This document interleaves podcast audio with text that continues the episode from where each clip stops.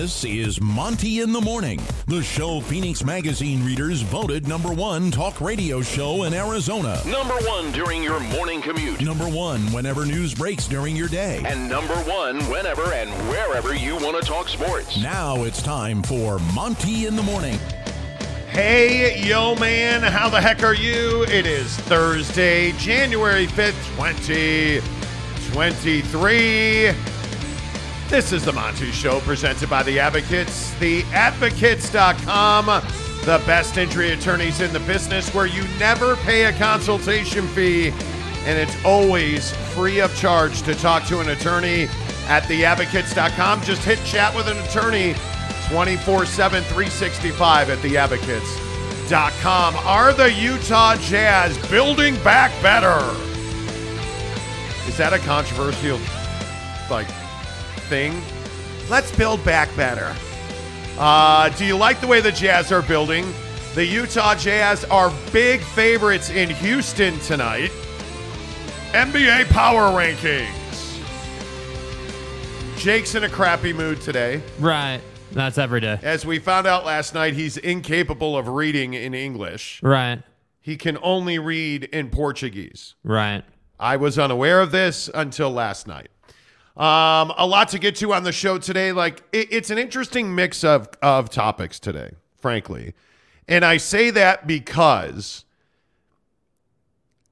you know we're in this window in time where it should be really quiet right now. We should just be all chilling in the cut, waiting for the national championship of college football, and that's not the case. Mm-hmm. That's not the case. Like I think one of the most fascinating stories in sports today is this Greg Berhalter U.S. men's national team story. However, you say it's not a story at all. You don't think I- I people care about I don't think that people care about U.S. soccer. I don't think people care about soccer in our country, which is why it's where it is as far as like the sports landscape and as far as importance. It seems like every time a World Cup comes around, everybody and their brother wants to sing, I believe that we will win. But then every other day for the next four years, we're not going to talk about soccer. You know what I mean? Like Yeah. that's like that's but that's our culture. Overseas it's different obviously, but our culture here I really feel like is yeah, like we know soccer exists obviously. We know it's a sport. We know Real Salt Lake plays soccer, but it's not something that is at the forefront. Yeah, and if you don't know what we're talking about, Greg Berhalter, the uh, former manager of the U.S. men's national team, the head coach, uh, was not renewed. His contract expired December 31st after what I think everybody would call a successful World Cup tournament for the U.S. men's national team. And now we find out it's because a player's mother was upset with how her son was treated by Greg Berhalter. And so she went to the U.S. men's national team director and told him about a 1991 incident that involved Greg Berhalter, his then girlfriend, and domestic violence. And, uh, you know, it, it just smacks of, it smacks of sports parent guy, like sports mom going way too far over the top. Mm-hmm. So it, the whole thing is just, And the other issue is, I think that you know, uh, for for soccer, like again, uh, because of where it's at in the sports landscape in our country, like it it does kind of feel like we don't hear a lot about you know the men's national team specifically. Unless it's a World Cup or unless there's something dramatic happening, unless there's some sort of issue. And that's also a problem because they probably, not probably, they deserve more attention than that. But that's just not like our culture right But now. but again, here's the issue. This is domestic violence from 1991. From 1991. Mom got upset that her son wasn't playing in the tournament and that Berhalter didn't say nice things about Gio Reyna as the player. Mm-hmm. And so she went to her, her- the story goes that Greg Berhalter's girlfriend and Gio Reyna's mother were best friends in college. They played soccer together. You know, the, the you know, this Gio Reyna's mom was married to Claudio Reyna, obviously the US legend, Berhalter's one of Berhalter's best friends. It's incestuous. So in 1991, Gio Reyna's mom and Greg Berhalter's girlfriend at the time were roommates. Berhalter and his girlfriend go out and get hammered. They have a fight. He's 18 years old. It goes outside the bar, and he admittedly, he admitted that he kicked her. He kicked her leg. Now, Mrs. Reyna says that it was far more than that. And she knows this because she was best friends and roommates with Greg Berhalter's now wife, then girlfriend. Mm-hmm. The story goes, and it's been confirmed by the Berhalters. They split up for seven months. Apparently, Greg Berhalter stopped drinking, went into counseling. They reconciled, and they have been married ever since. They have children together, and by all accounts, they have a, a very happy, normal, well adjusted marriage. Domestic violence has not been an is- issue since. Yet this woman, because she was upset about the way that her son was being treated by Berhalter, went to USA Soccer about a 1991 incident. Yeah. When I was in high school, I was graduating from high school. It just feels dirty. It feels, by the way, very different than Dana White from the UFC. And maybe this is maybe this is a conversation because again, I know a bunch of people got upset yesterday when I talked about this, but I don't ever condone domestic violence. And this mm. thing with this thing with Dana White, Dana White is on video smacking his wife in New, in New, in Mexico during the New Year's holiday. Dana White, the president of the UFC, was caught on video. In the video you see is Dana White's wife slapping him and then he overhand slaps her and she falls to the ground. They're in a club or a restaurant of some sort. Dana White went on TMZ, who also is the one that leaked the video. Dana White went on TMZ and said, Yeah, it happened. That's me. I did it. And I'm sorry. Me and my wife have talked about it. We're working through it and we've been together. We're best friends. It was a one time incident. and I say, Okay, that's cool, but you can't be the president of the UFC anymore. Right. You're not an 18 year old kid drunk outside of a bar, which doesn't make it right. Well, and what's one of the key differences? Dana's thing is on tape, and this other thing is not. Like that's a that's a very different thing. It is. You know what I mean? And I think that you know while the while the soccer thing feels like you know a mom was upset about her kid not getting enough run in the World Cup and how the coach talked about her kid without talking about him, right? Like the Dana thing is very much a a black and white thing. You're on tape hitting your wife and not hitting her softly. Yeah. Like you hit her It's an ugly with incident. force, dude. Yeah. And and to me, I I you know we got all these comments yesterday about how oh well she hit him first and he was just self defense and I'm here to say that it doesn't matter if a woman hits you, dude. Like there's a higher level Well- of accountability with it. But let's be honest. He's the president of the UFC. He is the one of the most powerful men in sports. There comes a great deal of responsibility with that. The sad thing is the UFC has not said two words about it. ESPN, who is by far the most important partner the UFC has, has not said two words about it. And Dana White's going to be able to go on and, and do whatever he wants to do. Meantime, if you're a fighter in the UFC and you have a domestic violence issue, mm-hmm. you're terminated. Why isn't Dana White terminated? That's my point. Yeah. Domestic violence is wholly unacceptable. Was his wife right for slapping Dana White? No, she was not. No, she was not. But she's not the president of the UFC and one of the most high profile figures in sports like Dana White is. Dana White should be fired by the UFC, period. Dana White should not be allowed to be one of the most influential, well paid men in, in combat sports because he battered his wife. Mm-hmm. And you're right. I think it matters that he's on tape. And the problem is, we're willing to justify domestic violence because he's Dana White. And we're willing to justify domestic violence because his wife slapped him first. But I'm telling you, there's no justification for it. And what I'm telling you is, Greg Berhalter and Dana White are two completely different situations. Greg Berhalter right now should be the manager of the U.S. men's national team. He's not because of something that happened when he was 18 years old.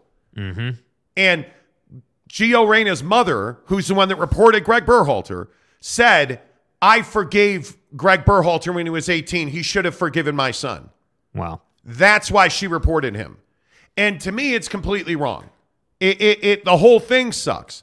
Is Greg Berhalter innocent? He's not. He kicked it at the very least, at the very least, to his words, and he admitted he kicked his his then girlfriend in the leg when he was drunk outside a bar when he was 18. That's very different than being drunk in a bar on tape slapping your wife when you're Dana White. I think it's I think it's incredibly different. Yeah. And I and I think Dana White needs to be terminated by the UFC for this. Well, and I think the biggest, I I totally agree. And I think the biggest problem, and we see this all the time in life and in sports and, and just in our reality, like there are different levels of like acceptability, right? There are different levels of like how we feel about it. So, so like the the you can't treat the Berhalter thing when he's 18 the same as the Dana thing. But the problem is, is we're so used to domestic violence in the NFL that as sports fans, we're we're we're cool with the Dana thing because it's Dana White and it's the UFC and it's and it's Conor and it's and it's and it's all these stars. It's Khabib and it's like it's all these big mixed martial arts guys. And and what I'm saying is that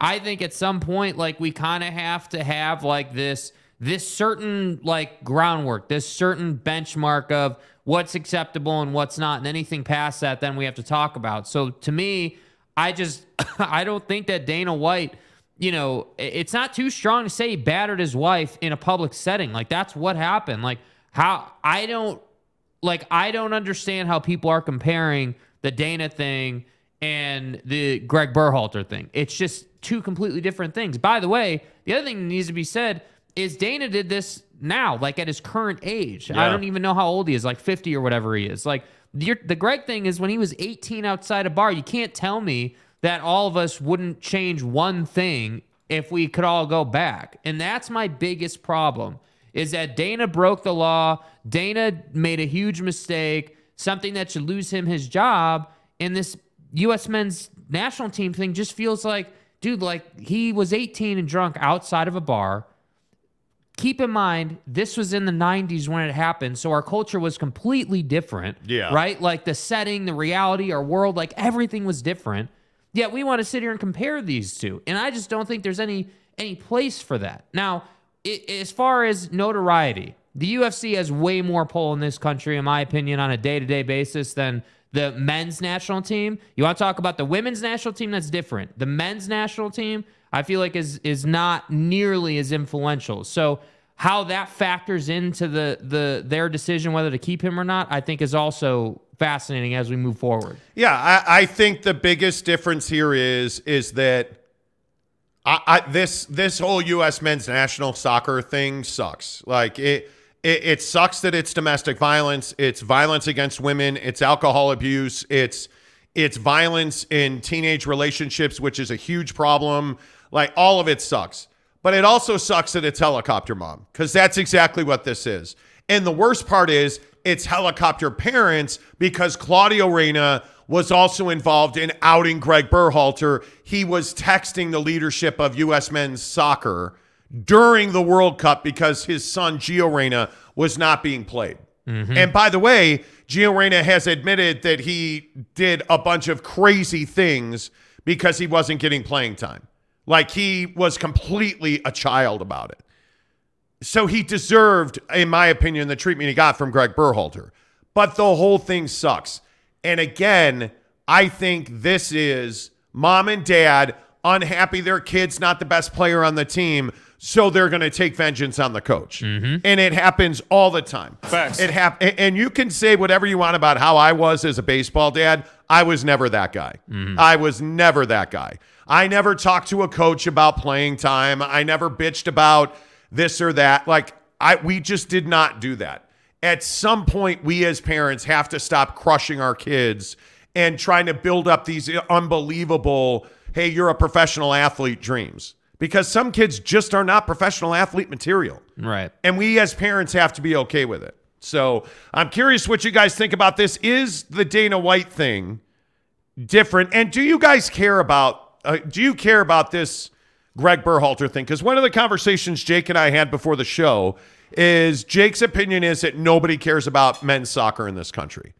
Right? Am I misquoting you? I don't or- think you're misquoting me. I, I think a very small sect of the country gives a damn about U.S. men's soccer. Again, hear me clearly. The women's team, I think, is way more influential in our country than the men's team because the women's team just dominates their competition, you know? And there are always going to be people. I remember, I think it was 2016 when we were in the crap hole radio station in Scottsdale, and Rapinoe was doing what Rapinoe did back then. everyone talking about, oh, well, they're playing women, so none of their accomplishments matter. And it's like, like you're always going to have that group of people when it comes to soccer. But what Yes. I'm saying is that it, I'm not saying that soccer is not important because it's soccer. What I'm saying is that soccer in our country is not important because we have like 50 other sports that are just more important. Like people care more about the NFL, NHL. Like I think you can make a good case that soccer could could definitely compete with Major League Baseball in the day to day because I don't think people start caring about baseball till the postseason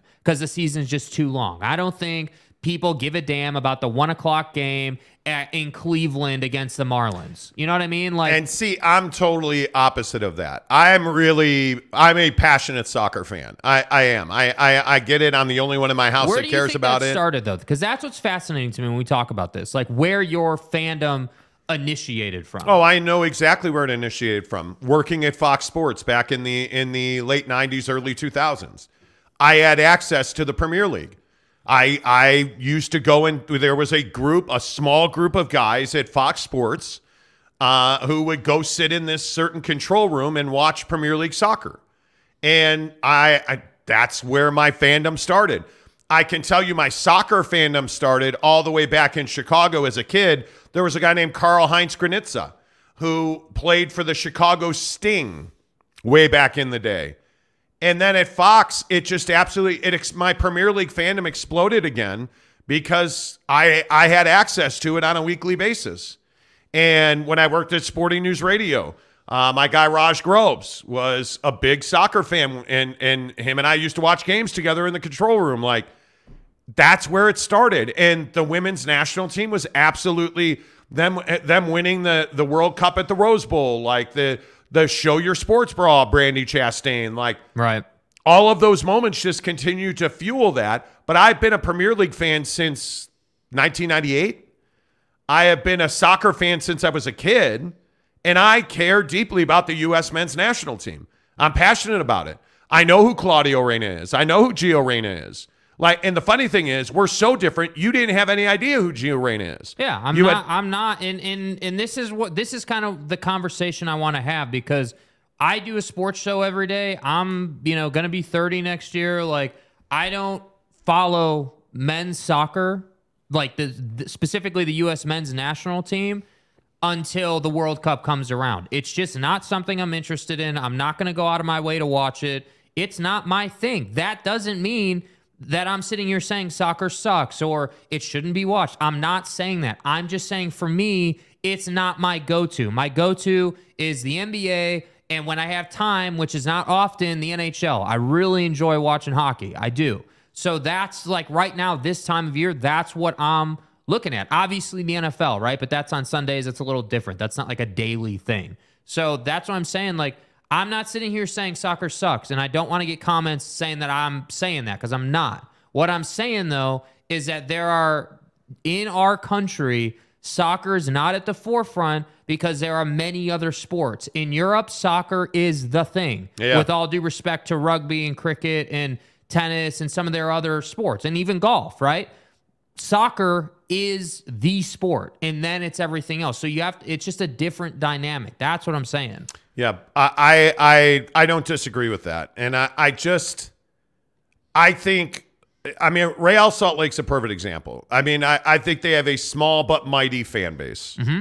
It, it we don't talk about it much on this show because it just doesn't appeal to the masses.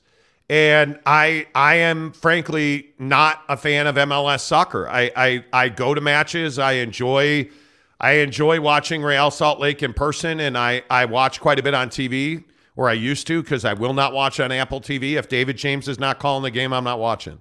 That is the. But again, to your point, Right. How important can MLS be when it's on Apple TV? And, that, and again, I think that's that's another piece of the conversation. I, I and, and I think before we get away from what you just said, because I think it's a great point. MLS specifically is not enjoyable on TV, but it's a hell of a good time in person, which is another issue, right? Like, Amer- let's be honest about Americans, right? Like in the big picture, Americans like to sit home on their couch and watch entertaining TV product. That's what we like to do. Yeah. Generally speaking, right? I know people who are not TV people, but in the sporting world, that's what we like to do. So when MLS is feels like, with all due respect, it feels very slow. It feels unimaginative. It feels just kind of not even being tongue in cheek. It does feel like they're out there just kind of kicking it around. It feels like practice for the Premier League. Yeah, That's what Yeah, it feels like. And, It's I don't want to sound like an a hole about it, but that is what it feels like. Like I can get down with when when I come over on the weekends and you're watching Premier League. I can get down with that, even if it's Crystal Palace and Aston Villa. I can get down with it, right? It doesn't have to be Chelsea and City. Like it could be a run of the mill match, but I can watch it. That doesn't make me some soccer evangelist or huge fan. That's kind of where I'm at with it. Yeah, and I, I also think one of the things that's really interesting though is the the one match that Mrs. Monty and I went to uh, for Real this summer. I think we ran into three, four of our listeners. Like, I mean, uh, Neville ninety three. Uh, like, I mean, that's the first place I met him. And he sent me a DM. He's like, "Hey, I'd love to get a picture." Yeah, like, "Hey, Monty, Mon-. like it was." A lot of our listeners are soccer fans. I get, I get that. But I don't know that that means we should talk about soccer on the regular. I, in fact, I think it, it means we shouldn't. Well, and I think the language thing is another is another small tidbit of this conversation. It's a match instead of a game. It's a pitch instead of a field. Uh, field, right? It's it's nil nil instead of zero zero, right? Like Yeah. that's that's another thing that I think turns some people off about soccer. Yeah, I agree with that. All right. Um, I also don't want to get too far away from this domestic violence thing because I think it's a big story right now.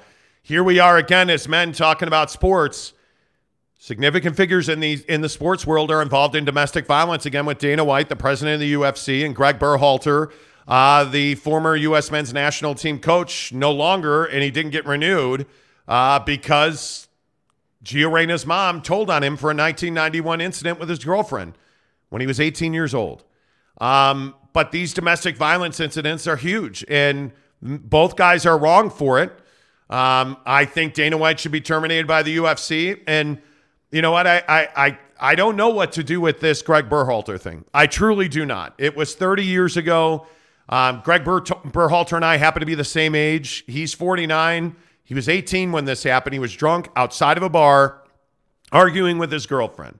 And the allegation is he he admits to kicking her in the leg. Yet Ms. Reyna says, who again at the time was roommates and best friends with Greg Berhalter's now wife, uh, says that the incident was far worse than that. I don't know what you do with that. The police were never involved in it. There was never anything criminal. There was no prosecutions. Frankly, it was probably covered up and never reported to the authorities. That doesn't make it right. That doesn't, in my mind, it makes no difference. The difference is it happened 30 years ago. Mm-hmm. The difference is, by all accounts, Greg, Greg Berhalter has gone through the process. The difference is that they were trying to essentially blackmail Greg Berhalter with those allegations to get Gio Reyna on the field more. His mom and dad were essentially threatening Greg Berhalter with telling on him if you don't play my son more. He didn't play their son more. Then he dragged him after the tournament in an interview, and so they went and tattled on him. Right. I don't know what to make of that. I don't know. I know for certain I feel like Dana White should be terminated for what he did. Yeah. I mean, he's a 53 year old man drunk in a bar and he slapped his wife. And it does not matter that she hit him first. It me it's meaningless to me. It's meaningless. Both of them are wrong. Frankly, if they were in the United States, they both had been charged with domestic battery. They would have been. But they were in Mexico, so they weren't it doesn't make it right. So where do you guys come down on that? Um, I know it's a it's kind of an odd storyline today, and the, and the reason we're leading with it is because we were arguing about it before the show. Jake's like, it doesn't matter. Greg Berhalter's an, I, is an, essentially is a jerk. Why? You asked me last night, why does everybody hate Berhalter? I'm like, nobody hates Berhalter. He just led the U.S. men's national team back to the World Cup, got them into the knockouts, and now all this comes out. Yeah. I don't think people hate.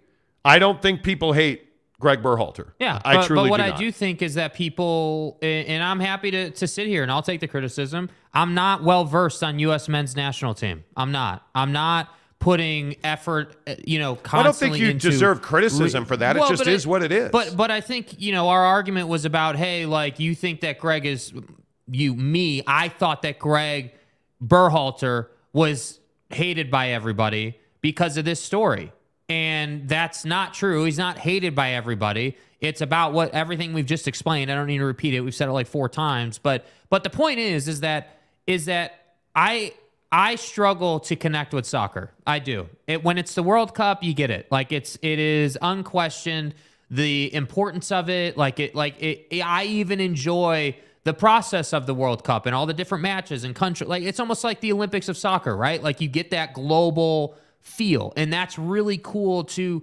experience and be part of, and like really really talk about and and and watch, right? Like, but at the same time, as soon as that's done, like as soon as the World Cup is over, my want to in soccer gets really light because I'm not connected to Chelsea. I'm not connected to City. I'm not even connected to Right. our national team. So it's hard for me to get into it. Now, I can get down with if if you want to talk about the entertainment value of in-person soccer, I'm here for that. Like I love that. Like I think soccer matches in person are incredible. The energy that we felt when we went to Chelsea, Liverpool at Anfield was incredible. Right? Like I haven't been to a Real game, but obviously you guys have and you said it was awesome, which is no surprise.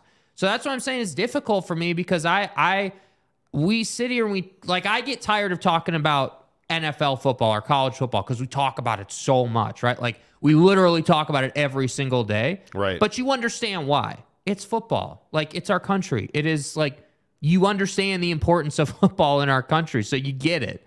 This soccer thing, I'm I'm struggling with it because I'm like, dude, like great, like it's Greg Berhalter. Yes, he brought them back to the World Cup, but it's helicopter parenting. It's it's everything you don't want Which, to be by talking the way, about soccer. I st- I also think is a big part of this story. Soccer parents are terrible. Soccer parents are terrible. I, I amongst the many, I think I think soccer and hockey parents are some of the worst. I think that baseball mom and dad are some of the worst, but there's no doubt that soccer mom is probably the worst. But I also think the entitlement of the kid, of Gio. Gio was entitled as hell. He was like, his initial thing was, oh, well, I'm not playing, so I'm going to go and freak out and do a bunch of crazy stuff. Because you're entitled. yeah. You're entitled, Zach Wilson. Time to swallow the humble pill, right? Like that. We've seen that play out, and it's funny now. You're not hearing from Lisa Wilson as much, are you? That like you, so you see how it works out. But the difference is, is that it's the NFL, right? It doesn't feel like we're playing some little sport. It is the National Football Right. League. So Lisa's not going to go and do that. All right, let's get your comments in here. Uh, Kurt Myers, first one in this morning, says, Good morning. What's up, Tanner? Says, Morning, Jensen. Now I have to wake up at 5.15 a.m. on Tuesdays and Thursdays to catch the train to Salt Lake. It sucks, but I guess I'm getting up at 5 a.m. isn't really early for you guys. No, we're working already, bro. We've yeah, been we're, working we're already. already here at 5. we're already here. Uh, Maury, what's up with you? KJ, how the heck are you? Top of the morning, fellas. Great question. But who to build around right now? I feel like it's the finisher 23. We'll talk jazz coming up here uh, in about 10 minutes on the show because I think it is a really important question. Is the Jazz head for uh, Houston tonight? Mm-hmm. Are the Jazz rebuilding in the right way? What are the different ways to rebuild an NBA team? Because I think if you look at Houston, their route was completely different than what the Jazz are doing. So we'll talk about that coming up uh, on the show. Uh, Maury Alvarez says Build Back Better is not controversial if Make Jazz Great Again isn't controversial. That's funny. Majazza, is that okay? Connor Tulin says Monty in the morning. Indeed, Connor, good to see you. Um, essay says uh, woke mom's gone wild. Exactly. Mm-hmm. Sports mom is sports mom's not good. D Rock, how the heck are you? Good morning, everyone. Sounds like helicopter parents all over the place. Pied Piper says I'd be happy to see Dana go. I think Dana White's the guy that people don't like. I think Dana White is when you want to talk about guys that are known as a holes. Dana White's an a hole, mm-hmm. but man, he's really good at what he does. Yeah. I mean, he he, in my opinion, he's the only reason that the UFC and MMA are where they are. Yeah, I just think Dana's cold blooded in all aspects. Like I think it's why like nobody and, and it, I guess it's I guess maybe it's not proper to say, but like when you're when you're cold blooded as a dude, you probably have an adverse reaction to your wife hitting you while you're drunk and under the influence, right? Whereas like someone who is a nice guy, who is a people person, like who is out in the community constantly, maybe hand would have handled it a little bit differently. But that's why I think people don't like Dana because he is an a hole. He does Yes. treat Jon Jones Bones differently than he treats, you know, Conor or these other guys. Like it just is what it is, you know. But he puts up with Bones Jones running from the cops, drug dealing or drug using. Yeah. He puts up with with, you know, again, I love Conor McGregor as a fighter. I would never have him on my roster because he almost killed somebody throwing a barrier through a bus window. He's getting into fights in bars like he puts up with that. You know, fines and suspends them and he slaps his wife on video and nothing's going to happen to him. yeah. That's why people are pissed about it. Uh, D Rock says, agree with the Dana situation. The mom situation's very different. That's the odd thing. Like, my first instinct on Dana White was he needs to be fired. And after reading about it, listening to his comments, I feel even more convicted he needs to be terminated by the UFC. Right. Greg Berhalter doesn't feel that way to me. A, he's already out of a job. He is not the U.S. men's national team coach any longer. They're, they hired a law firm to do an investigation. He's not coming back. I'd be really surprised if he came back. But the other question here is now what happens to Gio Reyna? How does Gio Reyna wind up on the team? How to like you can't tell me that the Reyna family's not damaged by this. And I believe Claudio and the and the the Mrs. Reyna are divorced now, by the way. But Claudio Reyna, the the legendary U.S. soccer player, is is now in management with Austin FC. Like, is this not a bad look for his kid? And it, this has to be a bad look for his kid. Mm-hmm. This is a terrible look for his kid. Uh, Brad Turner, good morning. He says, I agree, president has to be held accountable. A hopefully mature man representing an organization versus a 20 something NFL player. Well, very different. Tanner says, soccer moms are insane. However, that doesn't excuse what happened. It does not. But my problem is, is that it, it, it doesn't excuse kicking your, you know, wife or then girlfriend or whatever. But like, my problem is, is it's not on tape and it's all hearsay. So we're gonna sit here and say, well, like, like she's saying, like Mrs. Rain is, is saying, oh, well, Greg is downplaying it. It was way worse, and I know that because I was roommates with his wife.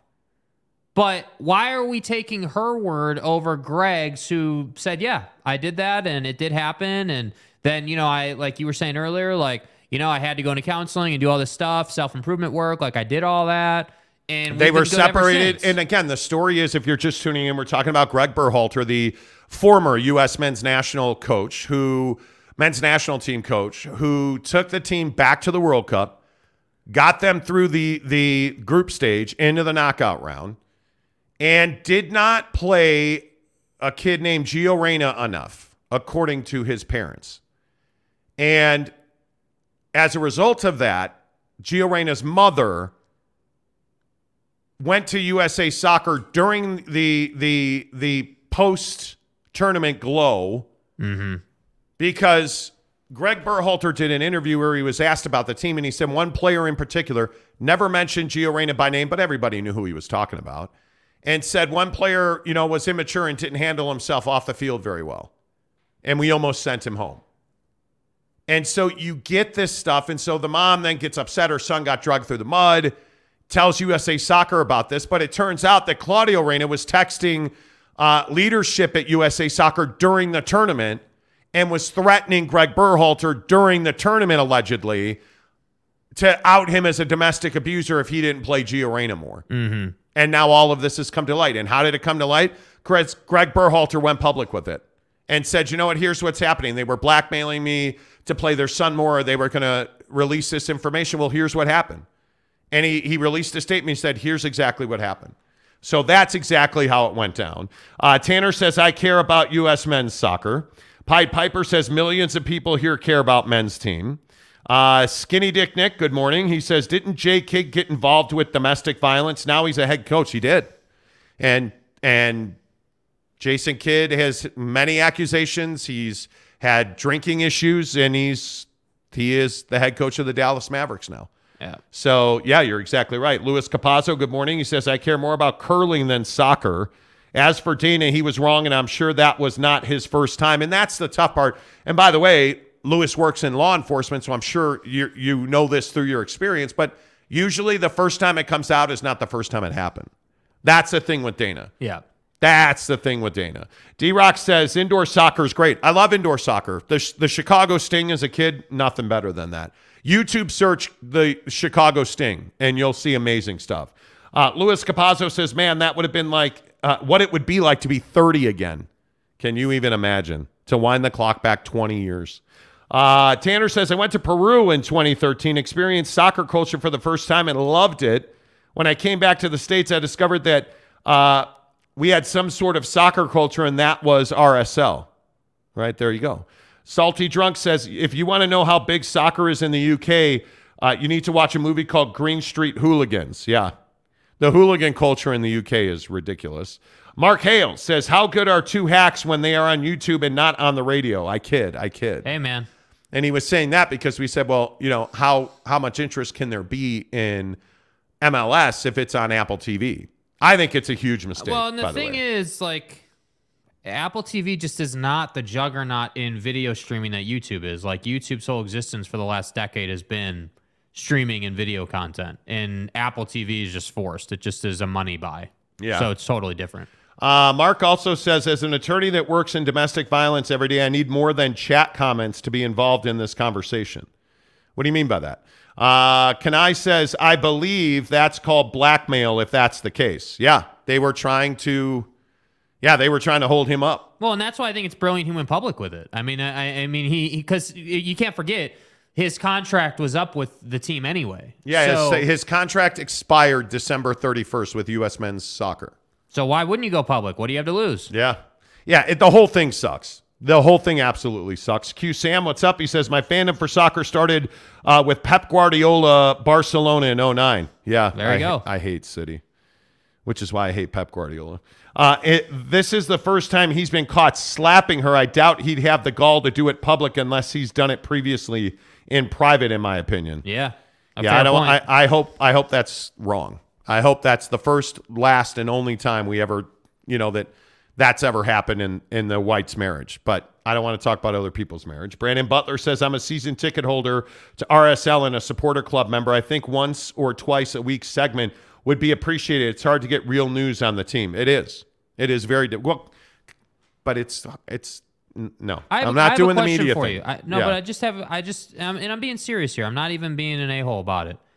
Spence talks about RSL all the time. So, Daily. So what is the like? And I'm being serious. I'm seriously asking you this. Like, what is the what is the issue? Because we obviously, you know, we don't talk about it almost ever, but other people do. So, what is the? Is it just that you're not enjoying what he's saying, or that you want a different opinion on, it, or what's the? Just explain it a bit, I guess. I think the hard part is is that you're never going to get the truth about RSL from ESPN 700. Well, I mean, they're true. they're, Yeah, they're that's true. broadcast partners. Bill Riley's the voice on the radio. Like you're never you're never going to get that. Uh, Kurt Meyer says my first memories of soccer was the movie uh, with Pele and Sylvester Stallone. Pele laid, laid to rest this week, by the way, in Brazil. Uh, Ryan says soccer's nice for sliced oranges at halftime. Yeah, those were the days. Yeah, I guess I also played soccer in high school. So, uh, Skinny Dick Nick says, I don't think um, Bridges should ever get an NBA contract again.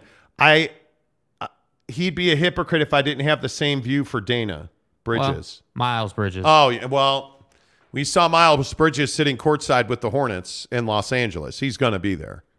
He's going to be there. yeah. And his Miles Bridges, his domestic violence incident was horrendous if you believe what's in the media. Yeah. I mean, really bad. Uh, Tim Bruckmiller says, "Let's hit the like button." Yes, please. By the way, by the way, you can now uh, be a member on our channel. Uh, we rolled out memberships yesterday for ten bucks a month. Um, you get exclusive video content that is only for members, and you also get access to an Instagram Instagram group uh, where we'll talk sports. We'll put daily videos in there. Like we do a lot of stuff offline. So we decided to start a membership tier. So for ten dollars a month, um, you subscribe on YouTube and you get exclusive member video content. You get exclusive access to us 24 hours a day. Uh, so make sure you go to our YouTube channel and sign up. You can also get a link on our on my Twitter feed, The Monty Show, M O N T Y, The Monty Show. There's a direct link uh, to our membership, which you were quite excited about yesterday. Yeah, really excited about it. I think that it's we we do do a lot offline, and there is uh, a lot of opportunities for it, and it's you know like uh, I'll, I'll be straight up with you guys like the the people who are in these groups are going to get you know they're going to get advance notice on promotions. They're going to get they're going to be ahead of the Breaking game news, all of our inside like, information. everything. So to me it's well worth your your your money if if you will. And i think that you know it's gonna be it's gonna be a lot of fun. You know we did um i think it was in like november or more like october before we went on the hawaii trip um you know we did the casuals getting cut group and we kind of piloted this a little bit uh, and that was a huge success and we had a lot of fun with it and we got to know people a little bit better who Yeah. listen to the show so I would tell you, you know, go to go to the Monty Show on Twitter, find the link, or just go to our YouTube channel, um, and you'll see the join button. So Yeah, check it out. Look it up. Uh, all right, couple more on this uh, football. Fifty and seven minutes. Uh, Arlington Bears, who by the way, you notice the logo next to his name because he is the very first uh, member of Yes. our little exclusive club. Yep. Arlington Bears right there. Uh, appreciate you. Chris Karn has been a longtime supporter of this show. So, Chris, I appreciate you uh, listening to the show. Chris um, is a guy that I've gotten to know a little bit offline. Um, was the first guy to sign up for a membership. So I really appreciate that, Chris. Thank you. Uh, obviously, um, the other guy, um, Greg um, Hawkins, it was our second member, and Lopes fan Gabe was our third member. Uh, so we really appreciate that. Uh, Lopes fan Gabe says, Monty, as a kid, the Sting, Sting games and DePaul basketball at Rosemont Horizon was the best. Oh, man, Rosemont dude. Horizon. Yeah. Oh, Rosemont Horizon. The Chicago Wolves at Rosemont Horizon. I saw so many concerts at Rosemont Horizon.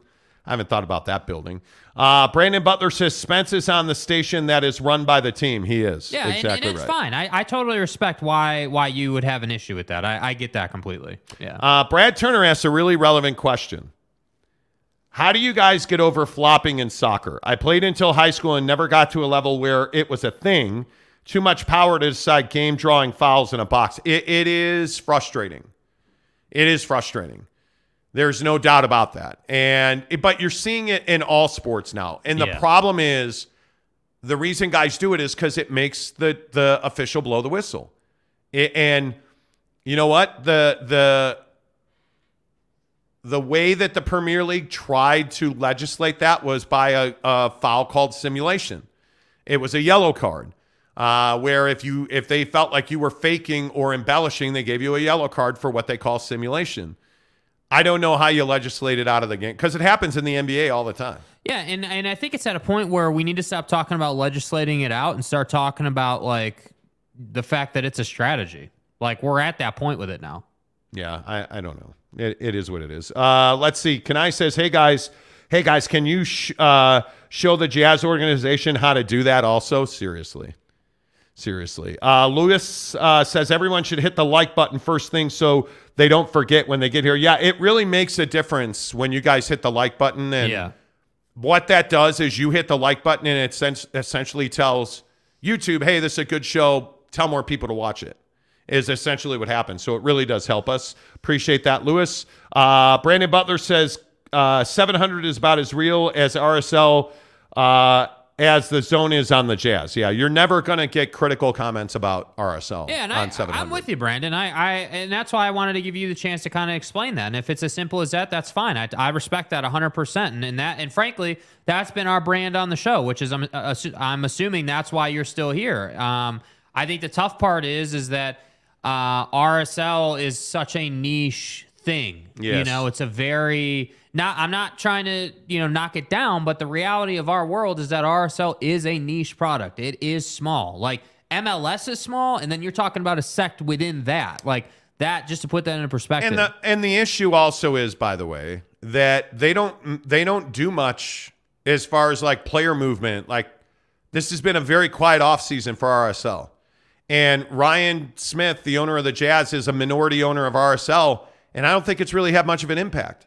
so yeah, it, it's hard to attach to something where there's not much more going on. Salty Drunk says, Will this membership include Jake's relationship or lack of whatever the case may be? So Jake is Jake is man. I don't even know. The best. Um, Jake is the best. Yeah, He we all know that. he is the best. Yep. Yeah, I mean, there's there can be relationship. I, I mean, the the the Instagram group, the videos are going to be sports and life. Yeah. And I mean, because I think the biggest request we get on this show is to do more motivational stuff, to do more life stuff, to do more, hey, here we are snowboarding. Hey, here's this thing I'm working on. Like, there's a lot of that. But I mean, our bread and butter in these groups is always going to be, hey, this just like when there's, you know, like one of the things we're going to do is when there's a jazz game, we're going to be in that in that Instagram group talking about the Jazz game as it's going on. We're going to Yeah. be, you know, when there's a BYU game, we're going to be talking about BYU or Utah or like those are the things that you get when you join our our membership. We interact with you 24/7. I mean, it's it's the best part about this show frankly is we've built a sports talk community. Um, in in Salt Lake City and in the state of Utah, it's fantastic. I mean, from uh, uh, re- really from you know, St. George all the way up to Logan, like Park City, like Tooele. I, I mean, everywhere in this state that you talk about sports, we have listeners. So that's one of the best parts about being on this show and hosting this show is that we get to talk about that stuff. So uh, Robert Lambert says Jake is the best. Finally, some truth. Well, I'm trying, bro. Trying. Try harder. Yeah. Uh, I'm kidding. It's not what you try to do. Yeah. Okay. Don't be a cock. But no Uh, one's going to disrespect me. Football 50 in two minutes. Yeah, it's been a bad offseason for RSL. It has been. No doubt about that.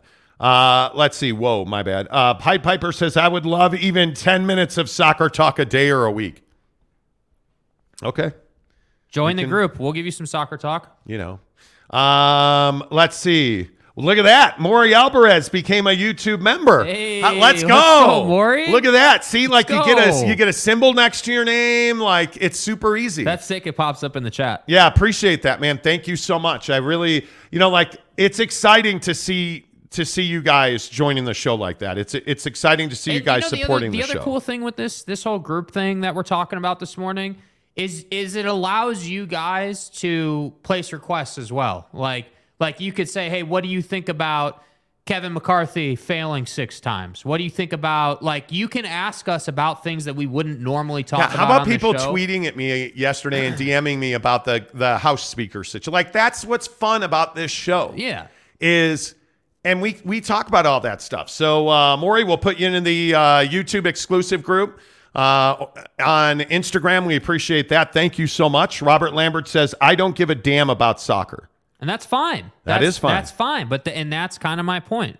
Yeah, but you do give a damn about pizza, and that's why Football 50, 10 of the hour every hour is presented by our good friends at Papa Murphy's Pizza. Make sure you use the promo code Monty25 to get 25% off your purchase of $25 or more. Uh, to become a member on this show, all you have to do is click join. Uh, and, it lets you sign up. There's a direct link on my Twitter feed as well, The Monty Show. M O N T Y, The Monty Show. Hey, want to play this bite from Zac Taylor?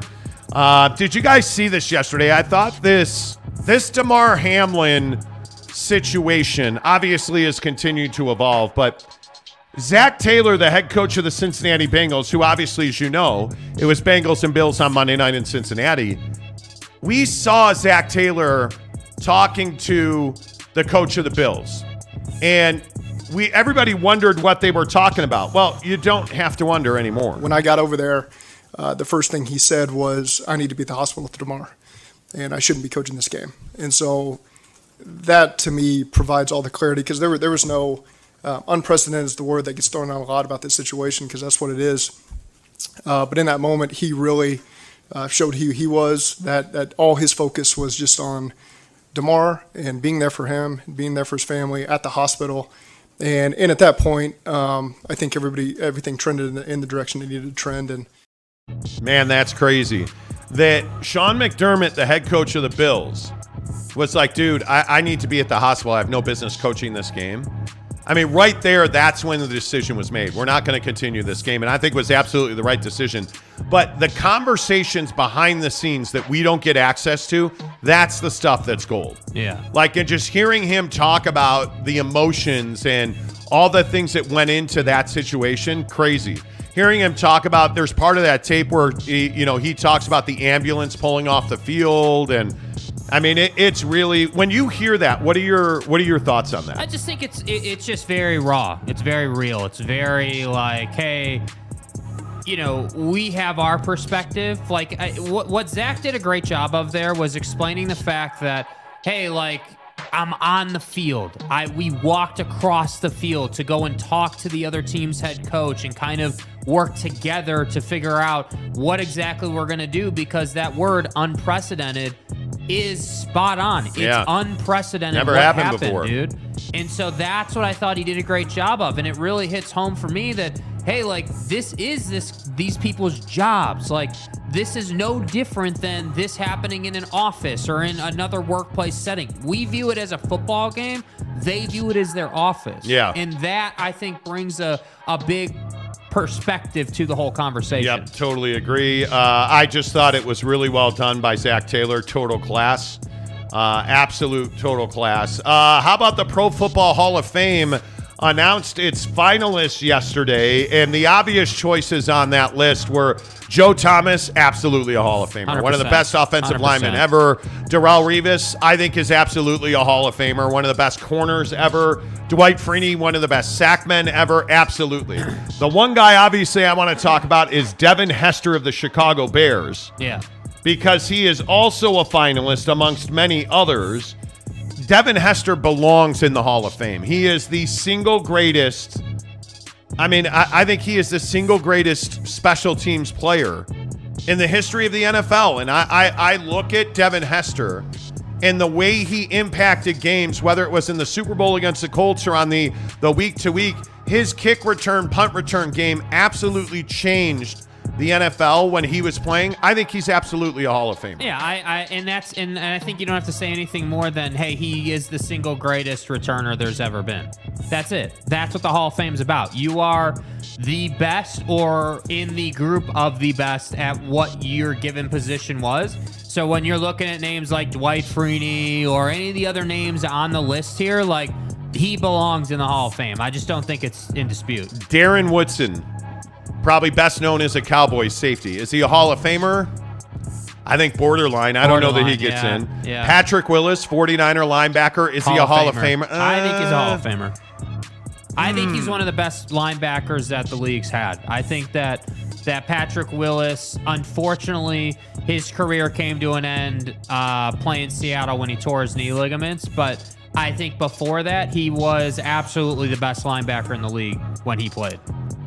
I think it's close. I think a lot of people view him as a guy that quit, and I think that makes it difficult. I Well, think that makes fair. it very difficult. Yeah, that's fair. So, Yeah. you know, but I, I look at the other guy on this list I think is really interesting. Um, is Rondé Barber, the corner. Obviously, Mm. a lot of people know that, he- you know, Tampa Bay Buck won the Super Bowl. I think there's a lot of borderline guys. I think Jared Allen, a defensive end of Minnesota Vikings, I think he's a borderline guy. Rondé Barber, Torry Holt, the wide receiver for the Rams, the greatest show on turf. I actually think Torry Holt's in the Hall of Fame, but he did nothing outside of the St. Louis Rams, LA Right. Rams. I think he's borderline, but I think he gets in. Andre Johnson, clearly one of the best wide receivers of his generation. Yeah. I think he's borderline. Zach Thomas. I think Zach Thomas is a Hall of Famer. Yeah. I think Zach Thomas is one of the best linebackers in the history of the NFL. That's what makes these NFL conversations so compelling. Is that I think it's just it's so close. Most of these guys are so close. I do not believe that there is a conversation to be had about Joe Thomas, Darrelle Revis, or Dwight Freeney. No, they're all I don't. Famers. And I, I obviously I'm probably biased because I'm a Chicago Bears fan, but I think Devin Hester should be in. There, there's no doubt about that. I, I gotta be honest. I don't think you're alone on that. I think that most people regard Devin Hester as is at a minimum one of the best ever to return kicks and punts. But I think a lot of people agree with you. He is the best ever, and that like that's why I say I think dude is in. Like I don't even think it's gonna be tough for him. Yeah, uh, Kanai Johnson brings me to the one of the more interesting points. Have you guys hear, heard about uh, this Tee Higgins situation? That's Tee Higgins is the wide receiver that hit or was involved in the, the tackle that wound up with Damar Hamlin in the hospital. Right. And there there is one particular talk show host at ESPN that is coming out and blaming Tee Higgins for the the incident with Damar Hamlin, which I think is absolutely ridiculous. Tee Higgins feels responsible for what happened. And if you listen to the medical experts and follow the science, Yeah. this is a freak occurrence that happened. Tee Higgins, if you didn't see the play that led to this Hamlin thing, Tee Higgins was being tackled by Hamlin. They came together. Tee Higgins' shoulder goes into the chest of Damar Hamlin. It happened at the exact right moment, at the exact right place on, on Hamlin's chest to interrupt the electricity that flows through your heart to keep it beating. It's a freak injury. This had nothing to do with anything that Tee Higgins did. It was a freak football play. It wasn't even that violent of a play. Yeah. If we're being honest, it do, it does illustrate a couple of things. One, life is really fragile. No doubt about that. Two, even the most basic play in football is violent. Mm-hmm. And this was a really pretty normal play. And it's not Tee Higgins' fault. And I, I wish that I wish we would stop blaming Tee Higgins for this. And I say we. I wish certain people would stop blaming Tee Higgins for this because I just don't think it's right. Yeah, and, and I think it's gaslighting to blame him. I think you're you're you, you know it's you know it's a freak accident and you're still doing it, and that's what's troubling. Yeah, and uh, uh, by the way, the update is that there's not really much of an update. Um, we should be getting more information on on Hamlin today. Uh, Damar showed signs Tuesday night into Wednesday morning of cognitive function um, and of recovery. We got no update yesterday. You know, the family friend, uh, you know, his his marketing representative, who's a very close friend of his, uh, told CNN and ESPN, who are both there on scene, um, that there are big signs of improvement. And you know, they've talked a lot about, you know, the road ahead. The road ahead is long and it is winding in this guy's recovery. Yeah. I mean, it is it is very difficult. This whole I just this was just a freak in accident. Yeah. I, I, I you know, Yeah. Uh, Kendall Dean says Damar's injury, from what I've heard, could have happened if he was wrestling. It it isn't due to football. I'm confused. The football haters will kill uh, the sport over some freak accident. It was a freak accident. Yeah. What and, and what people don't know is there there is you know, if you look at a heartbeat on a chart, like if you look at an EKG and there's a bouncing, you know, the Yeah, bouncing the line. Right. there is a point in your heartbeat where if you take a significant impact to the chest, it will stop your heart. It will it will cause cardiac arrest. Chris Pronger, the hockey player, got hit in the chest with a slap shot. The exact same thing happened. Exact same thing happened. So you're you, there's no fault. It ju- it just happened. And it kind of puts into perspective just how insane, like, w- like the things we do are. Like we, it's so normalized. It's Yes. so like, oh, he's just playing football. But the very act of playing football is dangerous. The very act of playing any contact Oh, sport yeah. is dangerous. You're and- you're putting your life on the line every time you step on the football and I feel like before the Damar thing happened, that was just kind of, it's kind of like what Ryan Clark said, right? Oh, I'm willing to die for this. Or, you know, you're putting your li- life We're on the going to war. Yeah, Like, we all kind of, you Yeah. knew what that meant, but you weren't like, well, you're not literally going to die today. and we're not quite literally going to war. Well, it turns out you quite literally are going to war. And that's what's kind of scary. Yeah. It is it is not it is not something to be trifled with. It, it truly is not. Football 50 10 to the hour every hour on the Monty show presented by our good friends at Papa Murphy's Pizza. Papa Murphy's presents How to Change the Way You Pizza. Step 1 Carefully knead dough. Step 2 Artfully spread sauce. Step 3 Add fresh mozzarella and assemble toppings. Step 4 Realize we already did all that for you. So all you have to do is bake it. Right now, get the chicken garlic pizza with chicken, Roma tomatoes, and creamy garlic sauce for just $9.99. Papa Murphy's. Change the way you pizza. Papa Murphy's Pizza presents football at 50, 10 of the hour, every hour on the Monty Show. Uh, make sure you use the promo code Monty25 to get 25% off your purchase of $25 or more at Papa Murphy's Pizza. 702 on the Monty Show, presented by the Advocates. Uh, find them online at theadvocates.com. Uh, make sure you check out our new membership for everybody who's new uh, to the show. I see a bunch of people came online this morning now. Um, hey, we're offering memberships, nine ninety nine a month. Um, get you exclusive video content on a daily basis, um, as well as entry into our exclusive member only uh, Instagram group. Uh, where we will be doing things like talking jazz basketball with the Jazz and the Houston Rockets tonight. Uh, we'll be, you know, chatting with you guys during the game in the Instagram group. Um, and all you have to do is uh, join the membership right here on our YouTube channel. Um, people are telling me that they're having trouble seeing the join button on the mobile app. Um, I'll look at that after the show, but you can go to my Twitter feed, The Monty Show, M O N T Y, The Monty Show on Twitter, and I will retweet that right now with my big ugly face on there. um, you'll be able to see the uh, the retweet um, of the direct link. Um, you know, you guys can uh, pretty easily, by the way. Um, as of course, I'm looking at my uh, Twitter feed, and do I do I have it right here in front of me? There it is. Okay, I can retweet that. Um, but yeah, you can go right to my Twitter feed and get that, and uh, you can join right off of that tweet on Twitter. Uh, the Monty Show on Twitter, M O N T Y, The Monty Show. We really appreciate the way that you guys support the show. Um, it is obviously it's something that we put a lot of time and effort into. Uh, we care, you know, we care a lot about this show, and and you guys support us, and it is uh, obviously it's quite humbling the way that you guys support us. Yeah, and I think the thing that you that you you know now the value of it now and into the future is that you're going to get you're going to get more interaction with us in that Instagram group that you get as part of this membership. But I think moving forward, the thing to consider is that like like we're working on a merch line, right? When that merch line comes out, the people that are in this this group are going to get access to it before anybody else gets access to it. When we do giveaways, those people are going to know about those giveaways before we announce it on the show so they get a chance to get, in before anybody else gets in, right? Like you're going to get more access to everything involved in the show.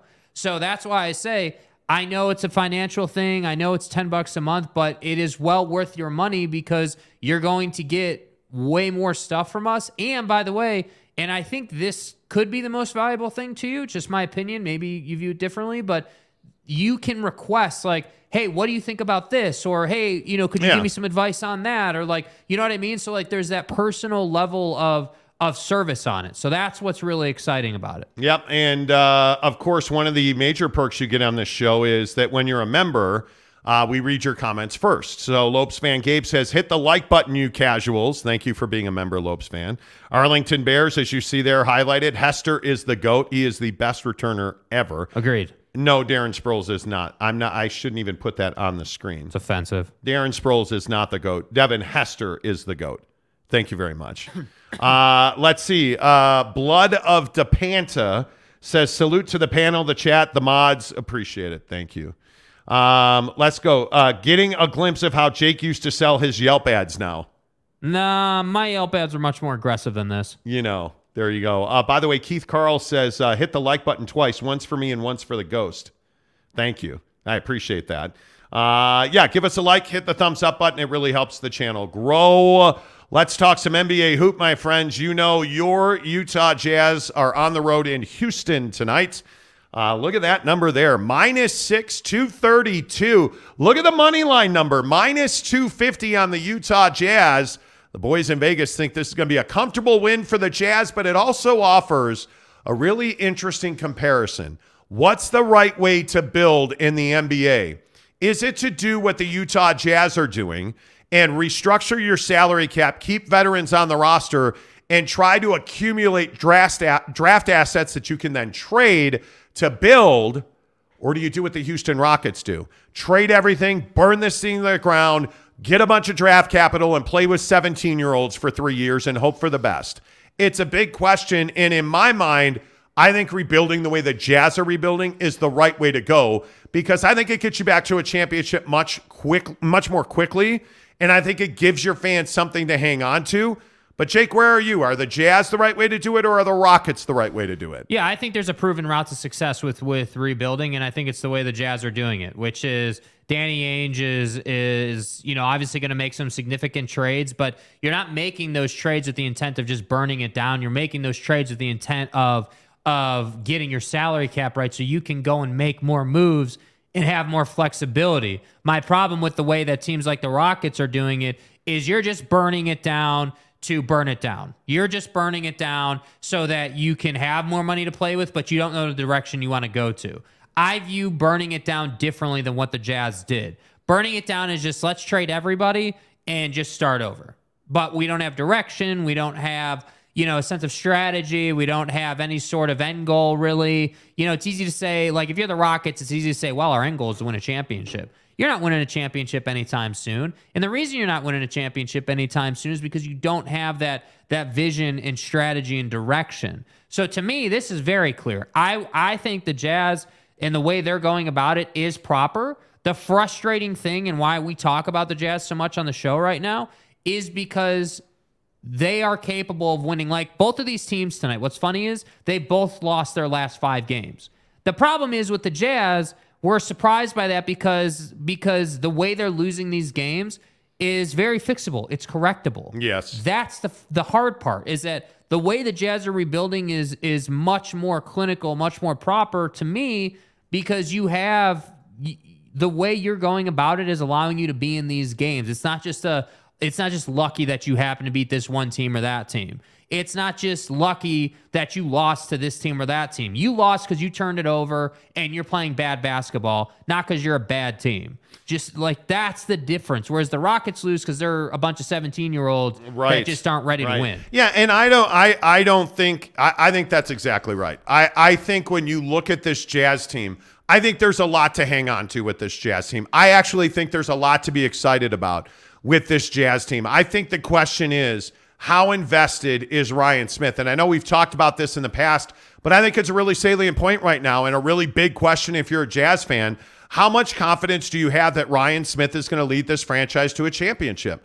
Because I think there are a lot of questions about that. One of the the topics that we talked about on the show yesterday is what is the bar for sports in this town? And I I'm curious if you as a Jazz fan believe that winning a championship for the Utah Jazz is is within reach because I do. I think the Jazz will compete for a championship in the next three to five seasons. I think this upcoming trade deadline in, in just about a month here is massively important. I think they have to do big business. And sources around the league continue to tell me that the Jazz are busy. They are on the phone. And I think they will do business here. But the question is, what is your level of confidence that this Jazz organization is willing to go out and, and do what has to be done to win a championship? Yeah. And, and I don't know how confident people are. I really don't. Yeah, you know, I think that I think people would be more confident if Ryan Smith was regularly out in public talking. I think people would feel more safe and more uh, reassured that things were going the right way if Ryan Smith would simply make a statement once a month instead of doing it at a media dais. Why don't you do it at like like why don't you like and this is the thing with England and Europe and and Premier League teams and things like that. You get there are certain sects of that sport where you get leadership out in the community, meeting people and talking to people and there's a relatability factor that I think is is really necessary. And and yesterday on the show we talked about this, you know, expectation things and and do people treat Salt Lake like a major market even though it's not, which they should be doing. And the problem is is that Ryan Smith does own the Jazz. He does own RSL. And I'm not sitting here saying he's doing a bad job. That's not really the conversation we're having. We're having a conversation about what could you be doing better? How much further could you push the envelope with what you have to work with now? And my belief is you could push the envelope quite a bit further. I just don't think they're prioritizing the the the fan experience outside of the physical game, which is what really matters, which is why not to go right back to the membership thing we were just talking about, but that was the the reason I wanted and we wanted on the show to start doing memberships because we want to serve you guys because you've been supporting us. Just the same way the Jazz and BYU and Utah and all of our teams here really should reach out and try to support you and give you more value when you're not watching the show or the game Yeah. or whatever Yes. it is. So so that's my struggle with with with leadership in this town is like I feel like Ryan Smith could do a lot more and he's just not. And again, I'm not sitting here insinuating the guy's just sitting around on his couch drinking a cup of coffee not doing anything.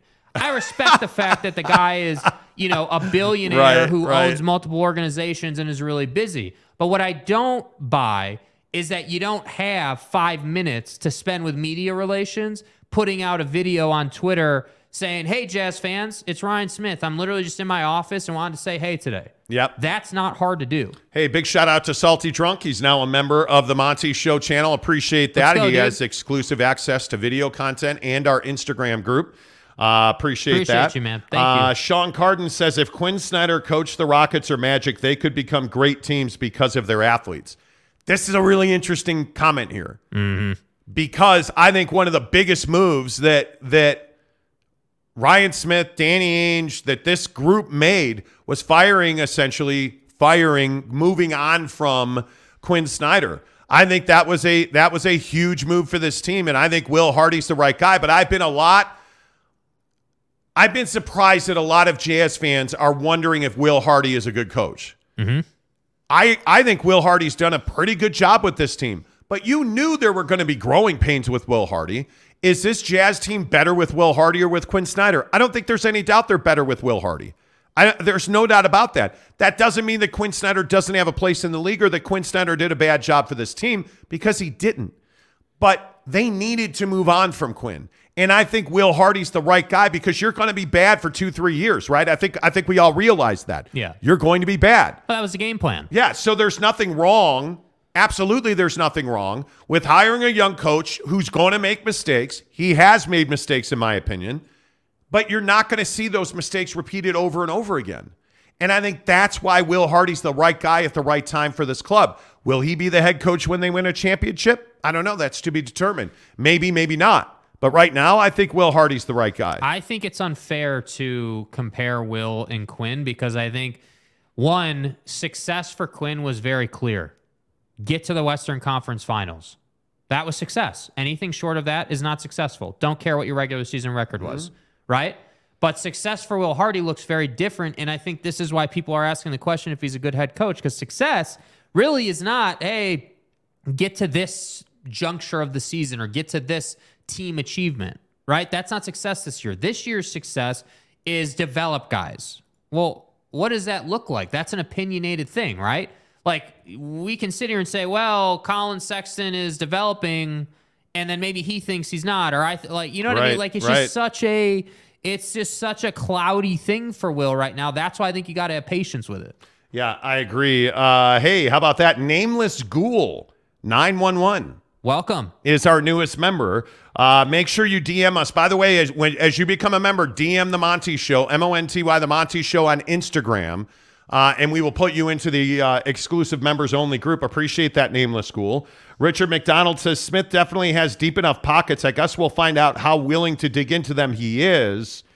The black jerseys are dog S. Okay, so they're actually the only ones I like. And it'll be interesting. Austin Napierski's going to the Jazz game with us next week. Yeah. Um, and one of the things you'll get, by the way, when you become a member of the channel is you're going to find out about our promotions first. Um, but Austin Napierski won the Jazz promotion where we take him plus one to the to the Jazz game against Donnie and the Cavs. I'm interested to see what Austin Napierski's going to do.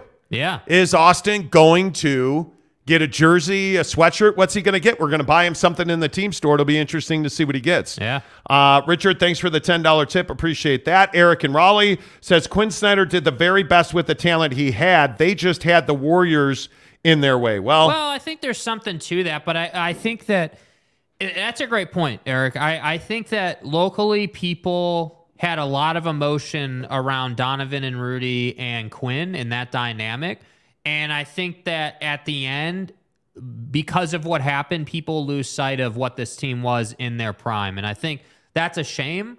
But I think it it's is. the natural occurrence of how sports goes. When you get heartbroken in sports, you don't give a damn that that you know you, you don't care about you know Donovan Mitchell doing this or Rudy Gobert doing that or you know, like you don't care about a 60 win season or whatever they had when they were the number one seed. You know, like That's you don't right. care about any That's of that. That's right, yep. All you care about is oh our team sucks now. Now what? Now now I got to wait till football season. Is that what you're telling me? That's oh, the problem. Man. Kenai Johnson did us all dirty. He brought up the name Ty Corbin. Whoever don't like Will Hardy is the fan that wants Ty Corbin back as head coach. Kenai? Let's not go overboard. Savage. Let's not go overboard because I think we all are well aware nobody wants Ty Corbin to be the head coach. Yeah. I mean, nobody wants Ty Corbin to be the head coach. Nobody. Yeah. Nobody. All of our jazz talk on this show presented by Quick Quack Car Wash. Make sure you go and uh, hook it up at Quick Quack. You know it's supposed to rain and snow this afternoon. No problem. Quick Quack Car Wash has you in and out in five minutes.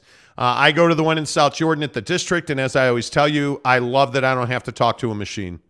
I, I do. Jake is a big fan of the self checkout. I am not. Uh huh. Self checkout is dumb. Self checkout's different than than a car wash though, and and that's why we love Quick Quack because you get a person when you're sitting in your car. Like one of my biggest pet peeves in life, whether I'm at Quick Quack or you know I'm in a parking garage or whatever. one of oh, my oh, a parking garage is the best. Like one of my biggest pet Yes. peeves is you gotta like like oh when you're going to a jazz game when you're going to a jazz game right you're going to a jazz game and we all know that garage that's got like the 10 foot curb that you're worried about while you're trying to pull up to the little kiosk and you're reaching for your life you don't have to do that at quick quack you roll up they ask you for your name or they take your plate they know your name and you're good to go like it's and the guy easy. always says, Hey, Monty, how are you? Yeah. He doesn't know who I am. Yeah. But because he puts my license plate in there and has my name in there, he hands me, they, they give you a free dashboard wipe. Like, it's great. Bring the kids too because there's a bunch of colors and lights and stuff. Quick Quack Car Wash presents all of our Utah Jazz talk on the Monty Show. Um, no to that dirty name, Luis Capazzo says exactly right. Exactly right. Kenai, man, don't ever bring up that name again. Do not. I'm gonna get medieval on your And ass. let's be honest, though. Ty was a good dude. Ty is a nice dude. Ty's a nice guy. Ty Corbin's a good. He was a fill-in for the guy who replaced the guy who replaced the guy. Like Yeah. that's what Ty was. Totes. I totally agree with that. Josh Lovering, good morning. He says Will Hardy is a quality coach. Is Will a yes man though? Well, he could be. He absolutely could be. Right And- now he is. And you you kind of need him to be because again, maybe Ochai Agbaji is the best example of this. Maybe Nickeil Alexander Walker is the best example of this. You need to be able to go to Will Hardy and say, "Hey, we need to get Ochai more minutes. We need to really understand where he is and where he can go. Does he need more G League time? Does it like that's the biggest question?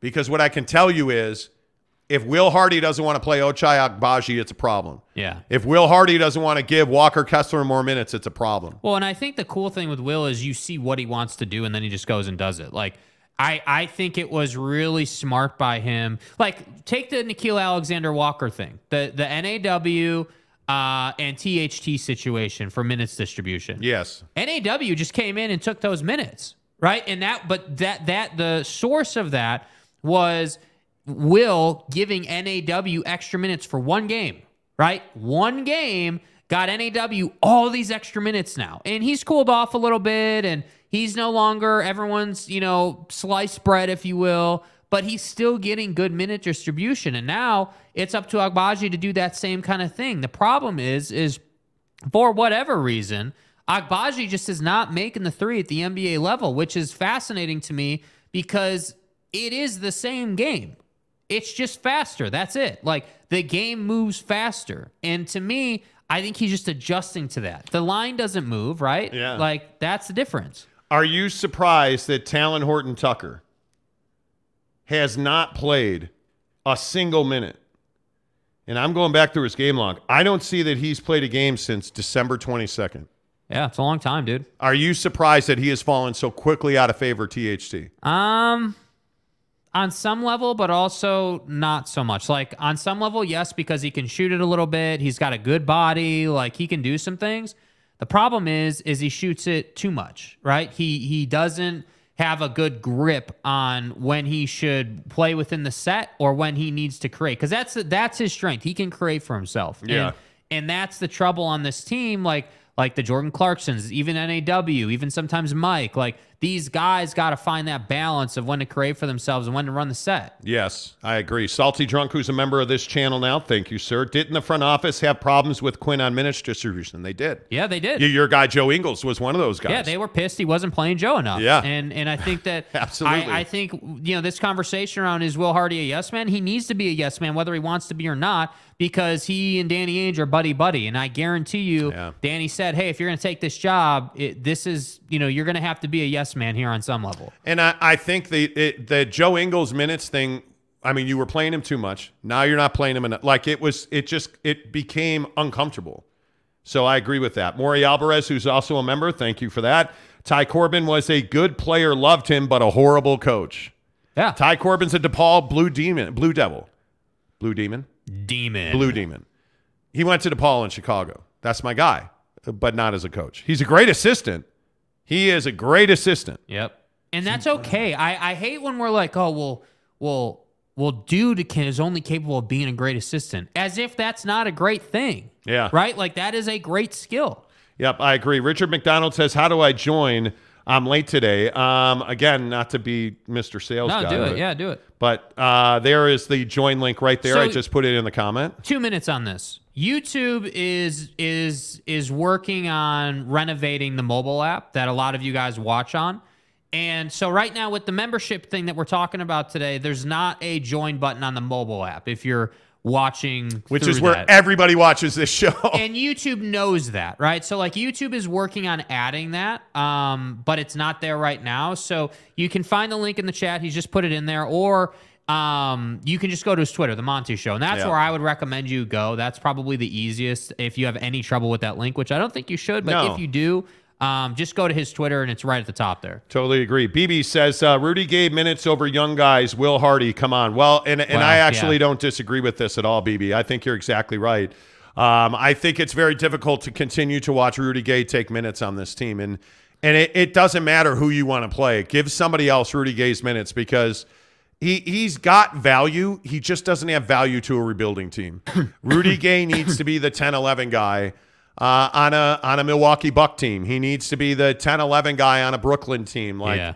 go somewhere where they need a little a little bit of offense and not a whole lot of defense because he just is not a guy in my opinion that can defend at a high level right now but he can defend the four or five a little bit and his highest value to me is as a spot up three point shooter that's what he does well i don't want him dribbling a whole lot even though i know he the other day he dropped um, uh, what's his name from the Heat in Mm-hmm. the corner there, hit that jumper. Like that's all well and good, but the turnovers, the like, it's just not. He's not a fit. Rudy He Gay's not a fit on this team. a lot of shots that are gimmies. Yeah, he's not a. He's not a. He's he's not a. He's not a great fit. Yeah. Pied Piper, join the membership. Thank And you. I appreciate remember, that. Remember, for the Instagram group, you need to DM us so we because Instagram and YouTube aren't connected. So there's a lot of you joining. Please DM us on Instagram so we can add you after the show. Yeah, and the the uh, the details are: hey, if you if you're a member on our show, if you subscribe to our membership, it's ten dollars a month. You're going to get exclusive video content every day. We make a video just for our members, and then we're going to have a Instagram group that we already have, by the way. Um, and again, shout out to Arlington Bears. He was the first member of the show. He was the first member of that group.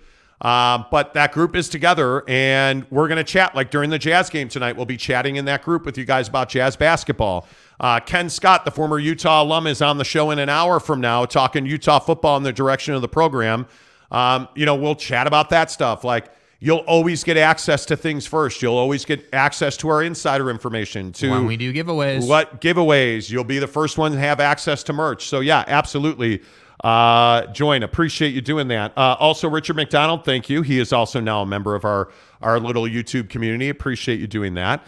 Uh, Salty Drunk says Rudy Gay needs to be Blake Griffin. He does. Yeah, I don't disagree with that. I He think, I think Blake and I think Blake did a great job of sort of, you know, transforming himself into that into that, you know, firecracker off the bench. And and I think it, it elongated his career for sure. Yep. Uh, Chase Everett says is if tanking is part of the strategy, now is the time to experiment with lineups.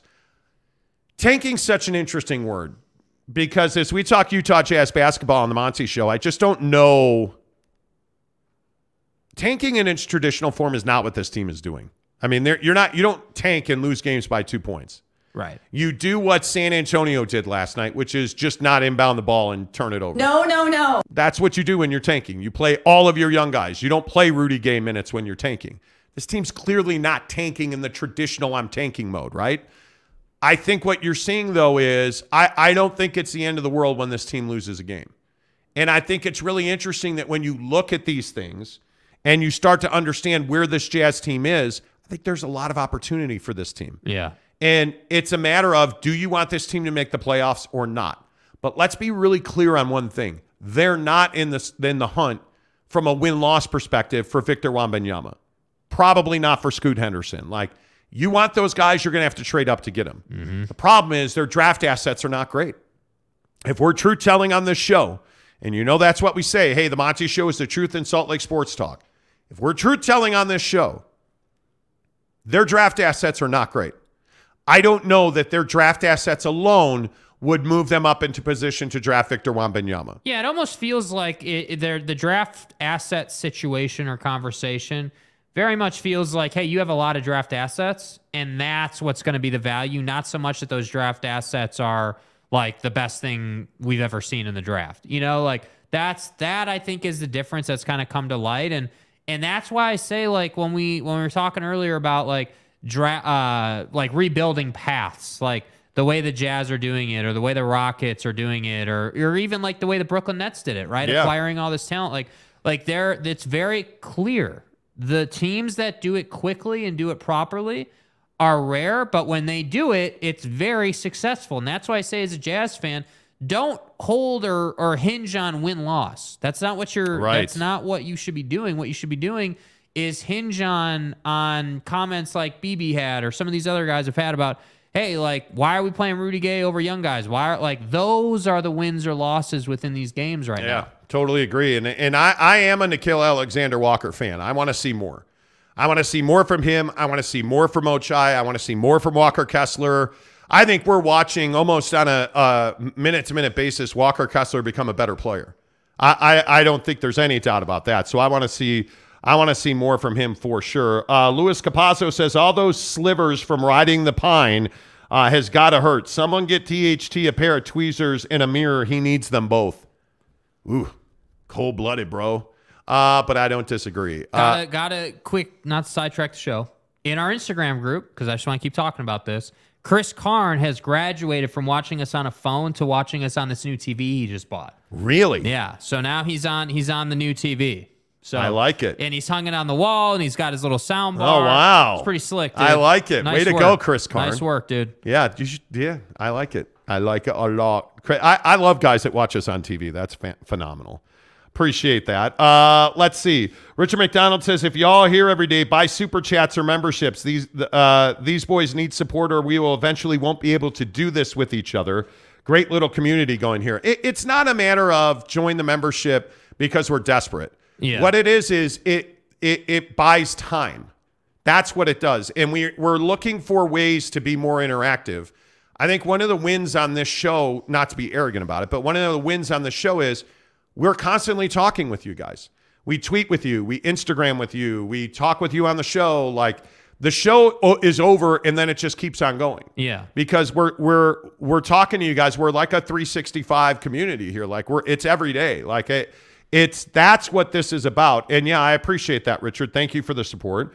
Uh, Chase Average says, "Yeah, Instagram is all part of the metaverse, not not the Google umbrella. Yeah, it is Yeah, absolutely. We, we we really consider that too. It's funny you bring that up because we literally had that conversation yesterday about like, well, great, they're gonna we're asking our listeners and our viewers to pay for something, right? Which we haven't done really before. I mean, we Yeah. you know we've done some light merch stuff. We've really tried to stay away from it. Yeah, we've tried to stay away from asking you guys to pay for stuff, but we felt like, hey, if we're going to ask you to pay for something, we want to make sure that we bring as much value as we can possibly bring. And so, uh, you know, to Richard's comment there and to what you said, like, it's not necessarily that we need the money per se, but if we're going to, what allows us to bring you more of that content, more of that interaction, and more of that behind the scenes personal time is is time right so that is the the the trade-off and why and that's essentially what you're paying for is time and more interaction and more personalized stuff and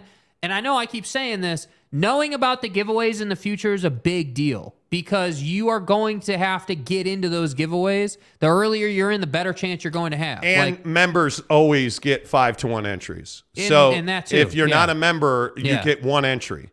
If you are a if you're a member of the show, you get five entries. So you have five time more chance to win Yeah. a weekend at spring training with us than you do somebody who's not a member. Things like that. Yeah. That's why you become a member. Uh, all right, talking Jazz basketball. Jazz. Um, by the way, is anybody surprised that the Jazz are a six point favorite and they're the money line is minus two fifty? Yeah, I think this game is going to be a barn burner tonight. I think You the, do? the 232 number, in my opinion, is a little light. I think this is 100. This is like 120, 118. This is like low 120s to high teens kind of game.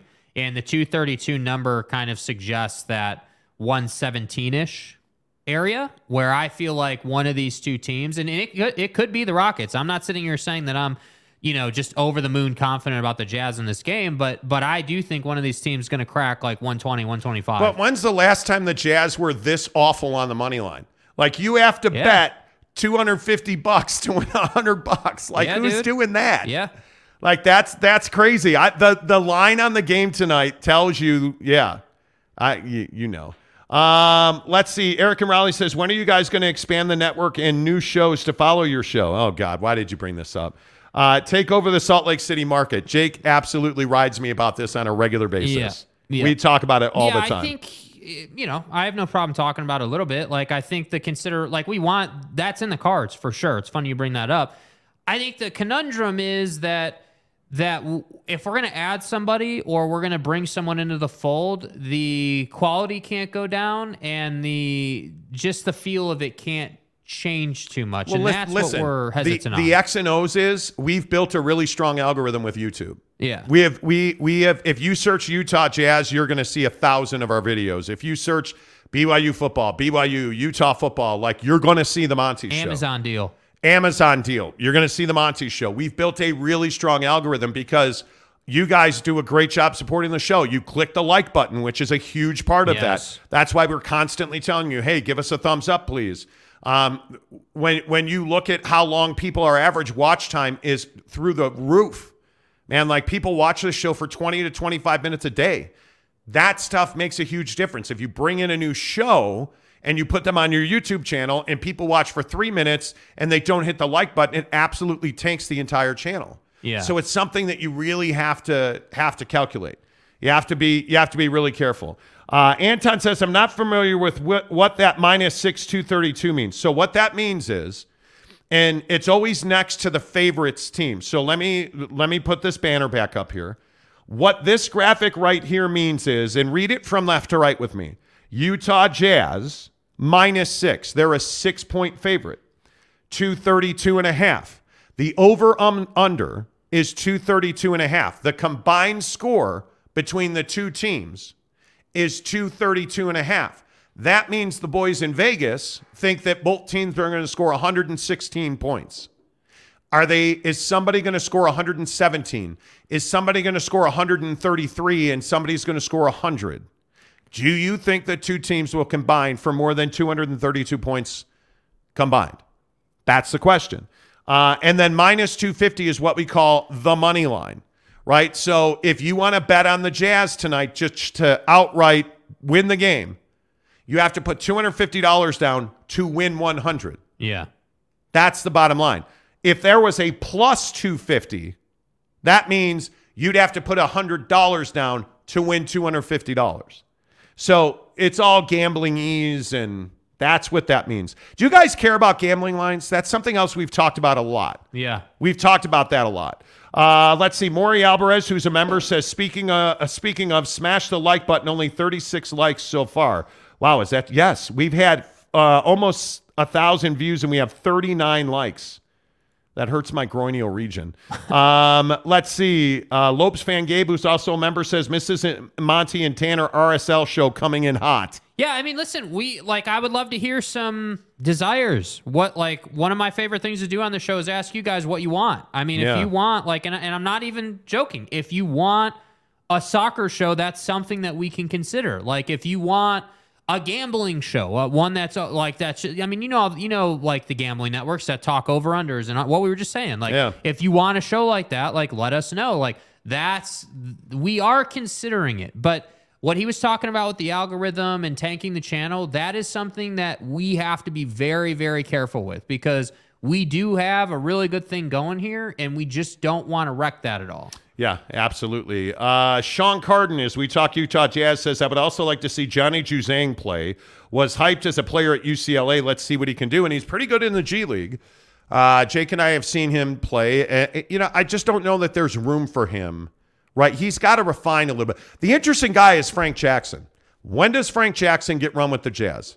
Um, I think he's injured again. He did not play last night for the Stars, but when does Frank Jackson get run with the with the Jazz? That's a guy that on a team where the Jazz are, He's a guy that can give you those Rudy Gay minutes. He's a guy that you could, you know, play small ball with. He's a guy that he he's somebody that I think can play the one, two, or the three in this league. Like it's just a matter of what the Jazz want. I'm a little surprised because he's played really well in the G League. I'm surprised that Jazz or somebody else have not snatched him up to play on the roster. the guy shoots 40% from three. Like, I mean, I, I'm a little surprised that you don't give him some run. Yeah. A little surprised. Uh, let's see. Josh Leverett says, Eric and Josh, we're ready to go. exactly right. Uh, Kurt Meyer says, nothing on the screen. What does What do that you mean, nothing on the Kurt screen? Myers, What does that explain that, What do you mean? Um, let's see. Uh, Lopes fan Gabe, people are watching 20 to 25 minutes per day. You got to pump those numbers up, casuals. Those are rookie numbers. Yeah, the average view time is huge. Uh, it's a really important statistic to YouTube. Um, and on our live on our live show, our average view durations between 20 and 25 minutes ish. Which is, you know, if we're being honest, that's elite. It's outstanding. You know, like Yeah. by YouTube standards, that's pretty ridiculous watch time. Yeah, Chase says I don't speak Vegas. Jeff Johnson says I don't mind the gambling numbers. I just don't understand them because I don't participate, but I think it's interesting. It's such a baked in part of sports now. Yeah. Like, I mean, I, I cannot tell you how many people on a weekly basis say, um, you know, oh, well, hey, man, what do you think of this game? Or, hey, where would you go? What, what side Remember of this? Utah USC? Remember the first Utah USC game, not the second one, but the first one. Dude, when that game, when we were in the week of that game leading up to it, we probably got, I'm talking about like probably 20, 30 DMs about, hey, what is the line? What do you what do you think? Of, like, you know, can Utah's defense hold down Caleb Williams? Like, can Cam get, do enough for them to win? Like, like it's it, a lot of people are about it. Oh, look at that. Look at who our newest member is. The one and only Giggity. Maybe Attaboy. wi- maybe next to Lopes fan Gabe, who I think is the OG. longest tenure, like OG member of the show. I think and maybe we need a sound effect every time somebody becomes a member. Okay. Maybe we need like a bell or something. Yeah. Like a Shazam. I can work on that. Um, but Giggity's been on this show for years, Ages. dude. Uh, re- Giggity, really appreciate you uh, doing that. I appreciate it. Arlington Bear says my average view time is three hours daily. Love you, dude. Appreciate, Appreciate that. that. Appreciate that. Uh, did you guys see the ratings on the Rose Bowl? Oh, boy. no, did they let I did not. out? Yeah, did those? Did those? you know where out? to go. You know where to go on Twitter, baby. Where where are my where are my guys at Super West, man? Yeah, that's where Jake's gonna go because he loves Super West. Yeah, where are my guys? Let's see what they say. Um, hmm. Rose Bowl posts all time low ratings as college football playoff expansion looms. Oh, oh, no. The granddaddy of them all. Yeah, okay. Okay, here's the biggest problem with this story. Here's the biggest problem with this story. Hey, there's my guy. What's Mayor up? of Montytown. Jeremy Bolton is the mayor of Monty Town. Hey, again, everybody who's a member, DM me on Instagram. You get access into our exclusive Monty member group where we talk things, all things jazz, all things BYU, all that stuff. Exclusive videos, all kinds of great content on the YouTube channel will be members only. It'll be in a private group, so, so public can't see it. And then on Instagram, you get access into our Monty only group. Um, so make sure you DM me on, on Instagram, The Monty Show, M O N T Y, The Monty Show. The biggest problem with all time low ratings for the Rose Bowl is that that's exactly what Jake said was going to happen. Yeah. This is a huge problem for me Yeah. because what did you, what we had a, not a fight. No, we, had a, we had a heated discussion, though. about yeah, I mean, this. and, and and that's why this is precisely why I felt like, hey, this is a conversation we need to have. And and and if you weren't here for that conversation, in the vaunted behind the scenes pre-show meeting that nobody needs to know about, that everybody knows about, we had a bit of a heated argument when I said, hey, we need to ask the question on today's show: What are people more hyped about? What is more important? The But Rose what did I say? What did I say, jerk? I said, hey, man, I'm really excited to talk about the Rose Bowl. Like, this is a matchup. And hey, Clark Phillips isn't playing. And I want to see, and Cam, is he coming back? And Jake's like, nobody cares. You're casual. He straight up said to me, nobody cares. Nobody cares. He's like, I don't. He said to me, I'm so much more excited about Monday Night Football, the now infamous Bengals Yeah. Bills game. Yeah. It's like, I'm so much more excited about the Bengals Bill game. It's an important game. Yeah. Yeah, I did. And I said to Jake, I said, "Look, you mf'er." You said that I was tone deaf and that we need to we need to talk about the Rose Bowl because it is a big deal and because we have a lot of people who you know are Utah fans that watch the show, which is true by the way. We do have a lot of Ute fans. And that you watch had this no, you were like, okay, well, fine, then I'm tone deaf. I said to him, You're tone deaf. We're sitting in Salt Lake City. It is easily the biggest story of the day, and you don't want to talk about it. Yeah. And he's like, oh, can't drink carbonation. And Jake's like, Well, yeah, hmm, okay, fine, we'll talk about it. And then we get on the show and we talk about it. People are like, Ah! And now nobody watched the Rose Bowl, which absolutely makes Jake, you know. Anyway, uh, Salty Drunk, who's a member, says use the draft music, or is that copyright? Yes, it's copyrighted, unfortunately. The no, the sound at the draft. Oh, the sound. Let me hold on. Let me hang on. Let me. Uh, I think you that? have that already. I do have that. Yes. Uh, by the way, uh, Kenai Johnson says my average view time is start to finish. This is the only program I listen to like this, the Monty Show. Appreciate you, KJ. Thank you, thank you. Uh, Jeremy Bolton says, "Let's do this." if Caruso joins, I want my money back. I'll ask him to join. You know, uh, Lopes fan game, who's who's a member, says the mayor is in the building. He is. He is. Uh, Maury Alvarez says the grand puppy of them all. Yeah, I am. I am. I have to be honest. I am a little surprised that This is shocking. Yeah, and, and the only reason I say it's surprising is because of Penn State. I thought that while I don't think that the Rose Bowl really had any significance this year because it didn't, like you weren't playing for anything. That's the problem. there was nothing on the line. Percent. Yeah, I felt like the What? Rose Bowl would still draw because it's Penn State. That's kind of that. I felt like, hey, it's got the East Coast connection. Oh my God! The Rose Bowl had 10.2 million viewers. Yeah, bro. Are you serious? The average viewership only was 10.2 million viewers. Oh my goodness. That number makes it the least watched Rose Bowl on record. Second least watch was 2016 Stanford, Iowa, which was at 13.6 million. You got beat by Iowa by 3 million vote? Oh my God. That's what I'm saying, man. Oh my God. the Fiesta Bowl had 21.7 million views. The Peach Bowl, obviously, these are college football playoff, had 22.4 million But viewers. Do you see what I mean? Do you see what I mean about this? Oh there has to be for college football to get good viewership like this. There's got to be a, a, a, a thing they're playing Wow. for. And the Rose Bowl trophy is not good enough. Like, and, and this isn't even a Pac-12 Wow. thing to me. This is a college football thing. You have to be playing for something for it to matter. Wow. I'm stunned by that. Again, don't forget in 45 minutes, Kenny Scott, uh, the uh, former Utah wide receiver, will join us. Uh, looking for Kenny was one of the best guys I've ever covered at Utah. Frankly, he was really nice. He was always fun to deal with. Um, and I want to ask him about Utah football because, let's be honest, it's Penn State. I mean, what, why do you guys? I, I don't want to go too far here. What do you attribute to the low numbers? Here's what I attribute the Rose Bowl low numbers to. It's not part of the college football playoff. It was on a Monday. It was on at what three o'clock But- in the afternoon on a Monday. But the Monday was a holiday. But it was a weird holiday. It was a. Let's be honest. It was. It was New Year's Day. Yeah. It wasn't New Year's Day. Yeah. It was the celebration of New Year's Day, which was on Sunday. So it was a weird day. I think a lot of people were. I. I honestly, if we're if we're truth telling, I also think just about every Utah fan on the planet was at the Rose Bowl on Monday. Yeah. Like it was red. It was unbelievable.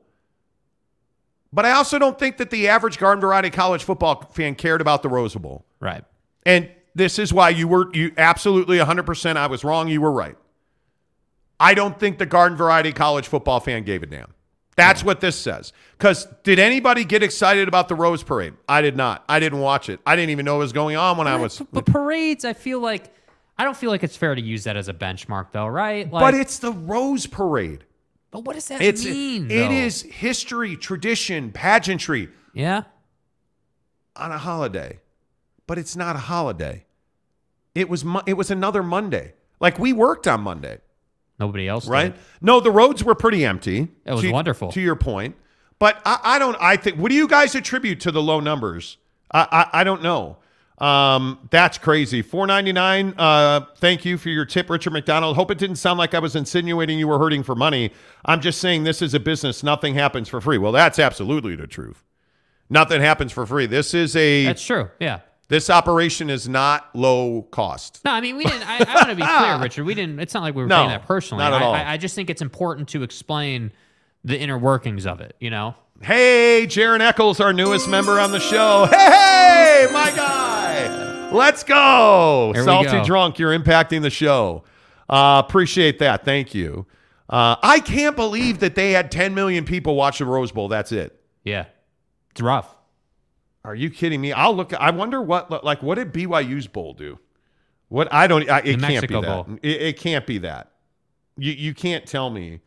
No, Bowl, that's. I'm. I'm TV saying New Mexico did five million. Yeah, Maybe. okay, maybe. Maybe if they were lucky. Maybe. Um, let's see. When is this? New Mexico Bowl. Um, Oh, good. no. That headline. That headline. No, it was good. eight years ago. Relax. That feels good. Relax. Um, let's see. Here are some of the bowl TV front office sports. W- let me check the date on this. December 22nd. The New Mexico Bowl did 2.3 million views. Yeah. Vegas Bowl, 2.5 million. Celebration Bowl, 2.4. Dion. LA Bowl, 2.3. New Mexico, 2.03. And Fenway Bowl, 1.96. So- The Fenway Bowl even did under So 2 you see, you see what I mean though. This is kind of what I'm getting at. Like 10 million is not a bad number when you put it up against those bowls, but 10 million is a p- pitiful number when you put it up against the college football playoff Man. bowls. You know what I mean? So that's why I say I kind of feel like the Rose Bowl fell in line. It fell like v- from a viewership standard. Like when you start to paint the full picture, hey, the college football playoff got into the 20s. You know, those low end bowls did one to five. The Rose Bowl did 10. That feels right. That feels proper. I I'm don't- stunned I- by that.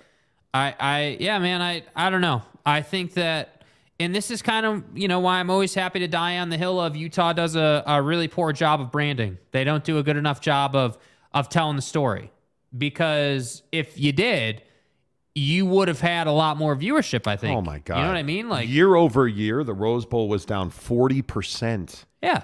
Last year, the Rose Bowl did. Who played? Does it tell you who 16.63. played last year? Yeah, Ohio State and Utah. Oh, yeah, Ohio State and Utah. Duh. Yeah, sorry. Uh, Ohio State But and again, Utah. so played. Ohio State versus Penn State. Obviously, Ohio State's going to do poll more. Are we saying that Utah doesn't draw on TV? Well, yeah, not nationally they don't. You know, and locally they do, obviously. Wow. Uh man. Uh let's see. Chase says I watched the Rose Bowl, but I'm ready to forget it. Yeah, seriously. Uh was uh what was the Rose Bowl number last year? 16 million. Um Jeff said uh I read the Rose Bowl was down 40%. It was. It was. Eric and Raleigh said the college football playoff has made all the other bowl games meaningless. Yes, it Agreed. has. I think that's a huge point. I think that is a huge point. If it's not the SEC, I don't have to watch. Yeah, I, I, I don't know, man. I think it's really interesting. Um, I think that's really that's man. I'm stunned by that. I'm really. Are you guys stunned by that? I'm stunned by this.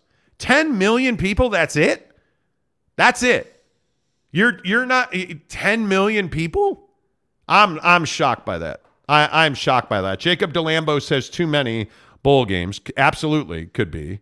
Um, you know, uh, Greg Hale says Penn State didn't deserve to ha- to be there, uh, being the number three team of the Big Ten. Well, that could be. Uh, Arlington Bears, who's a member, says I grew up watching the Rose Parade. My kids have no idea what it is. Well, you're not wrong, Chris. I mean, I, I grew up watching it too. Obviously, Chris and I are in the same generation. I grew up watching that too. Yeah. You know, and and you're not wrong. I think that's a really good point. Jeremy Bolton, a member, says you're telling me people are not watching the Utes. Say it ain't so, Jeremy. Jer- just because you're the mayor of Monty Town. Well, that does give you carte blanche, actually. Jaron Eccles says, I'm surprised the they was such a low viewership for the Rose Bowl. I know a lot of people had Monday off. Crazy low numbers. That's what I'm saying. Yeah. Crazy low numbers. Again, they there was not a why. What was the Cotton Bowl rating? Why were you playing the game? That's and I'm telling you this matters. Like, hey, if you're like TCU, for example, TCU Michigan. You want to know why that game did so well? Because it's Big 12 and Big 10.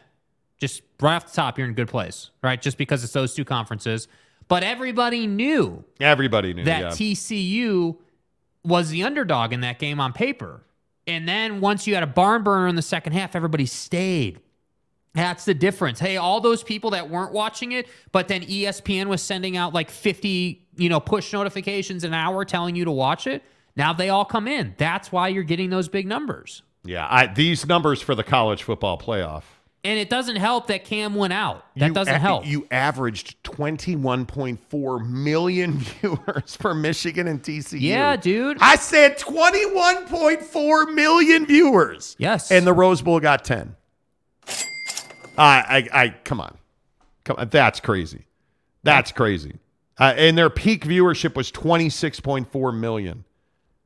Yep. That is, that's unbelievable. Let me see what the Cotton Bowl ratings did. Because USC was in that. and that was a good game, too. Well, but Tulane's a tiny market. Um, yeah, Cotton Bowl had all time low numbers. I'm telling you that Monday played a part in that. Had to. Had to. USC played in the Cotton Bowl, and you're telling me people didn't watch? The Rose Bowl and Cotton Bowl hit historically low numbers. The Gator Bowl scored its top audience in seven years. Oh my God. Tulane and USC in the Cotton Bowl, 4 million viewers. The smallest audience ever for a New Year's Six uh, game. Oh my God. That's rough. Oh my God. The Yeah. Gator Bowl had 5.4 million viewers. The Gator Bowl got more than the Cotton Gator Bowl. Bowl.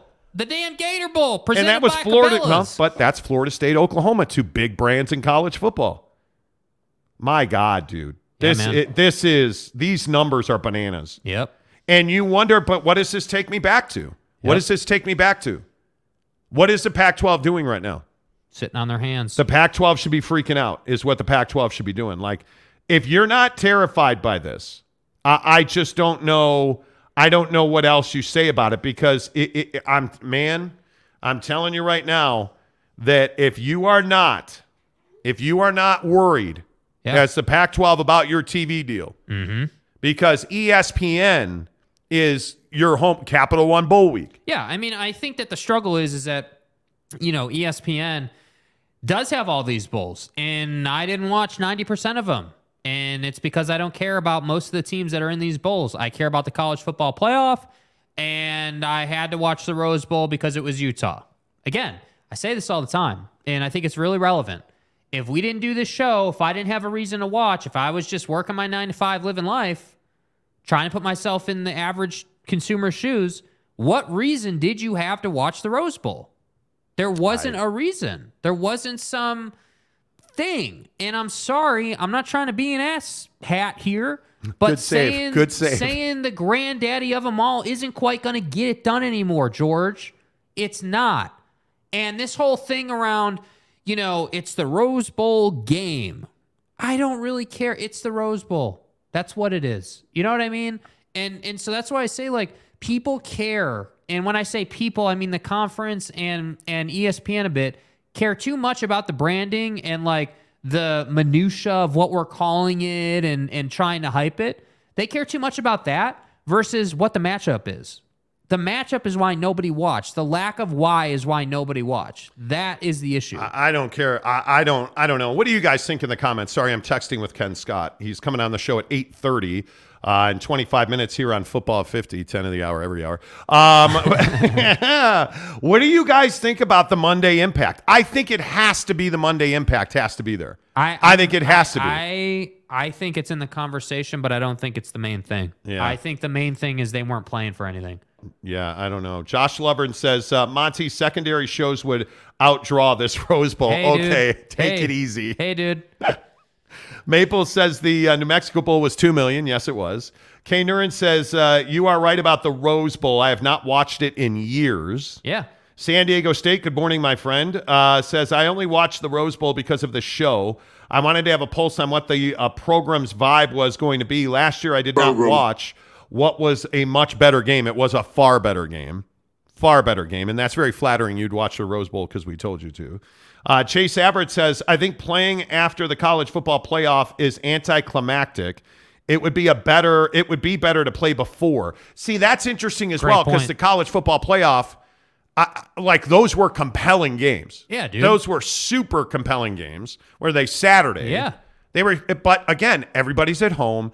Everybody, it's Christmas Eve, like you know, or the uh, New Year's Eve. Like again- everybody's at home chilling. Like it's Saturday, you're going to watch the game. So do you think people were not home on Monday? They I were, think they that, were out. and I think people are not trained to watch college football on a Monday. Yeah. and I also think mm, half the people in the world were probably still looking for brunch at three o'clock in the afternoon. Probably. You know, like I, I just think yeah, that, that early start didn't help. It- but I, especially the Cotton Bowl, which started early, you're coming out of, hey, I got hammered on New Year's Eve, right? Like, hey, I'm still a little in the haze on New Year's Day, but I'm watching football, right? And and what was on Monday? What was on Sunday? Well, the NFL. So you bumped the game so the Rose Bowl could have their exclusive window, and it blew up in your face, like. Yeah. Yep. And I, I- you know, mm, that's tough, dude. That is tough. Uh, Macho Man says the bowl games have become meaningless. Anyone with six wins can play in one. And but but again, I think two million viewers for the New Mexico Bowl is pretty darn good. Pretty darn good. I wouldn't blame Utah as much as they were playing a third place Big Ten team. Maples, I don't disagree with that at all. I don't. Uh, Salty Drunk, who's a member of the show, says, Forgive my ignorance, but how does the bowl process work? I assume it's a rankings thing. Well, and this is an interesting part of this conversation as well because now the college football playoff expanding means that conference championship, being the conference champion, actually means something. Going forward, the four conference champions are going to have pretty much auto bids. And then the two lowest ranked conference champions, like you just have all this mathematics. And now, right now, this past season, you just had to win six games.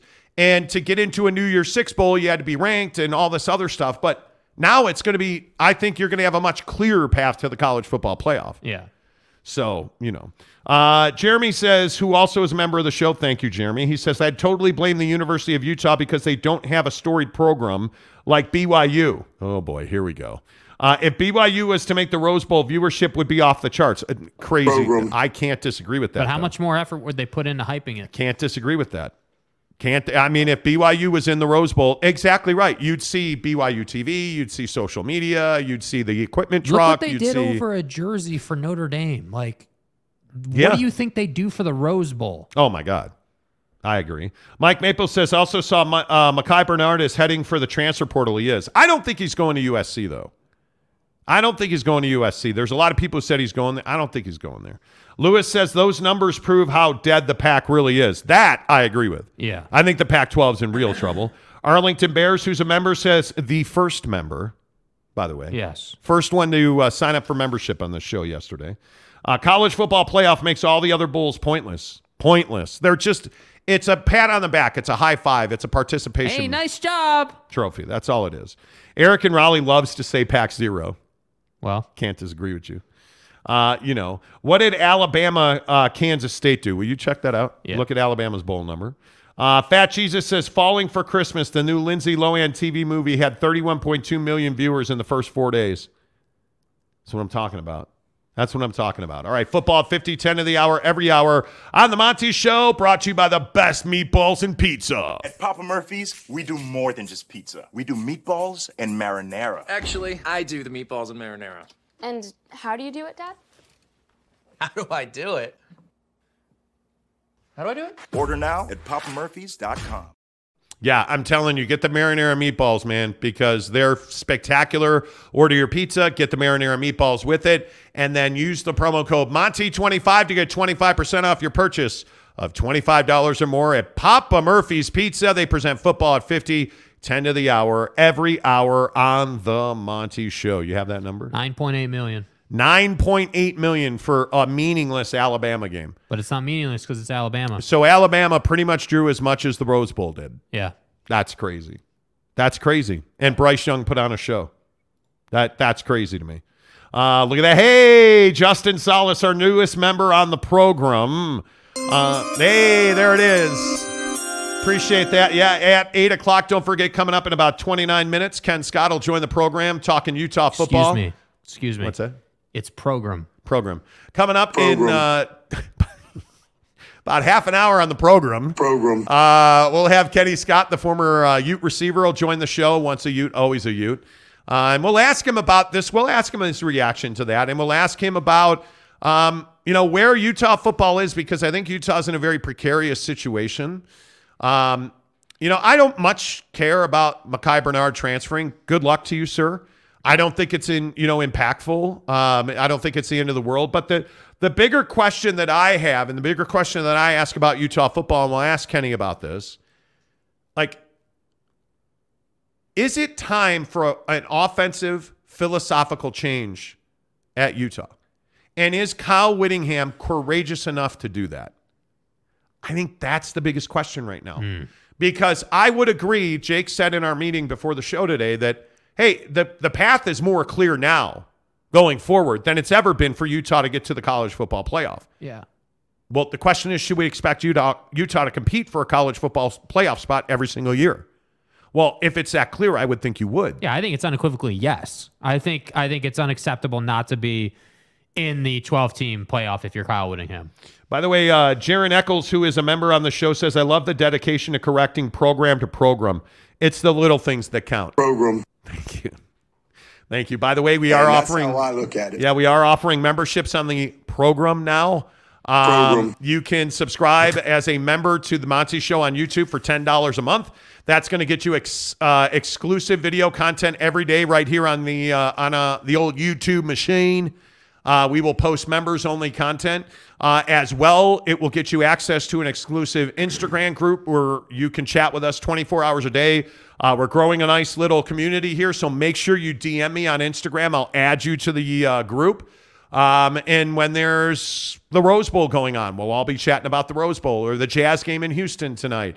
We'll be talking about all those things 24 hours a day, seven days a week. It is really fun. Big shout out to Chris Karn. He was our first one to get on board with the membership.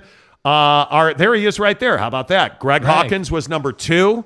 Our guy Lopes fan Gabe was number three, and it just helps the show immensely when you guys subscribe. Thank you so much for that.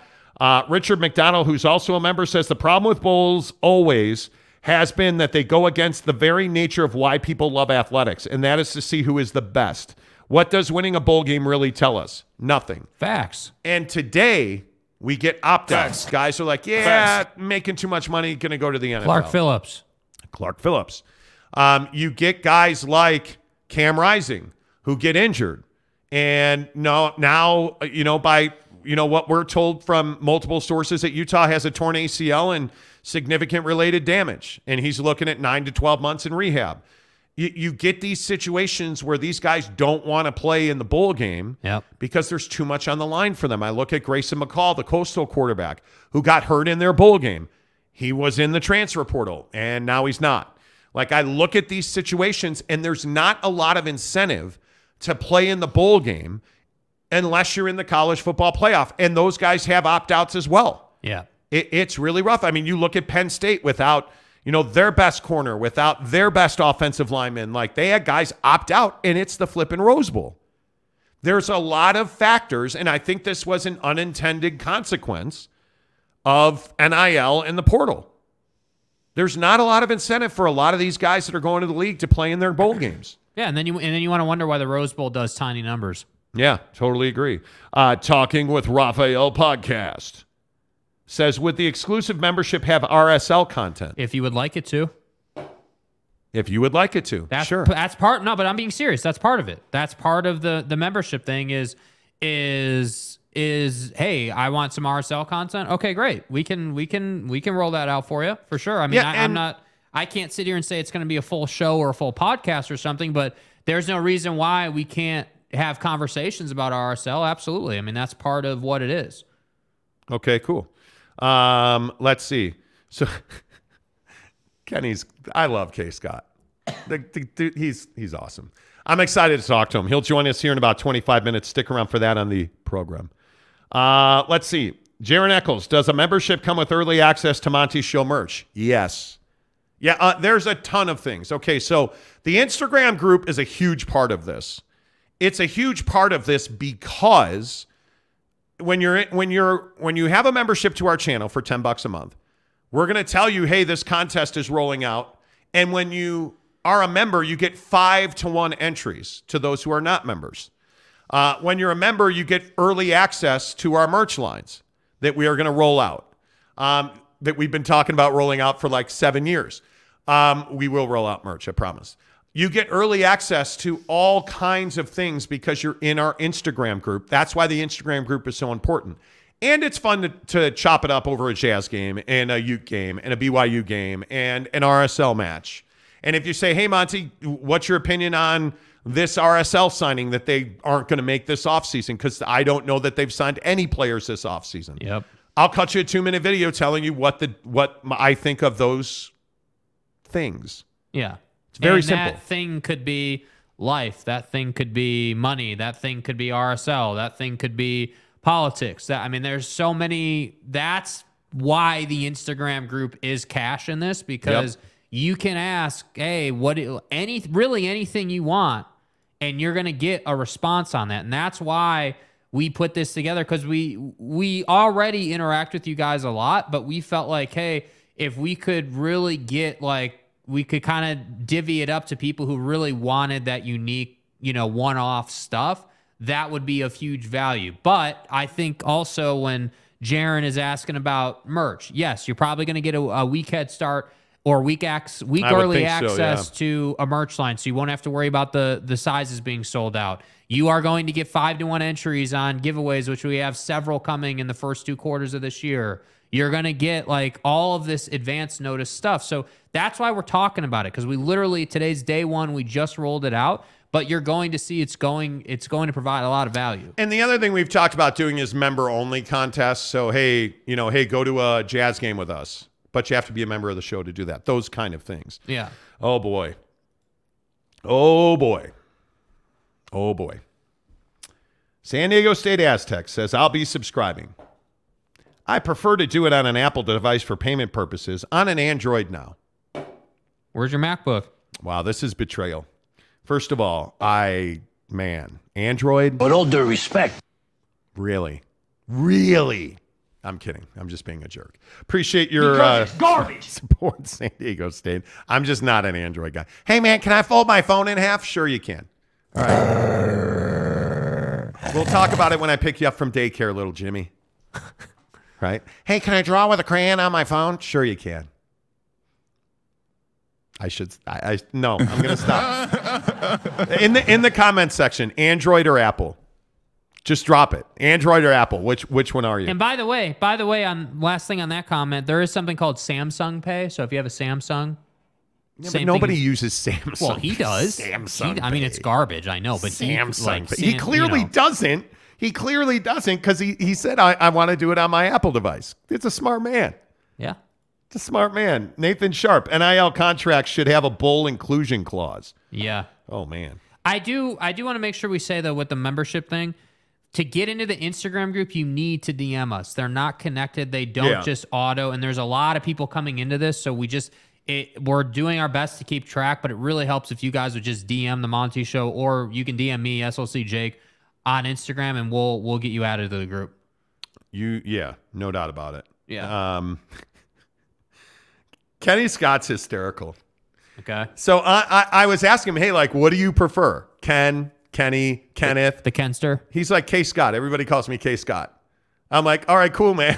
like, just going back. You, I mean, the guy, K Scott is salt of the earth. I'm Yeah. telling you. Well, I'll, I'll talk to him about it. He, him and Dres Anderson were easily two of the most enjoyable people to talk to at Utah. Yeah. Like two of the most enjoyable people ever to talk to at Utah. Like they, they were so much fun. All right. Oh boy, look at this. Uh, talking with Raphael, Apple. Ding. So Raphael, what as far as the RSL content, what what what does that suffice, or what would you need? Yeah, I, I'd be interested in that. Uh, Josh Levern says, "What about GCU content?" Wink.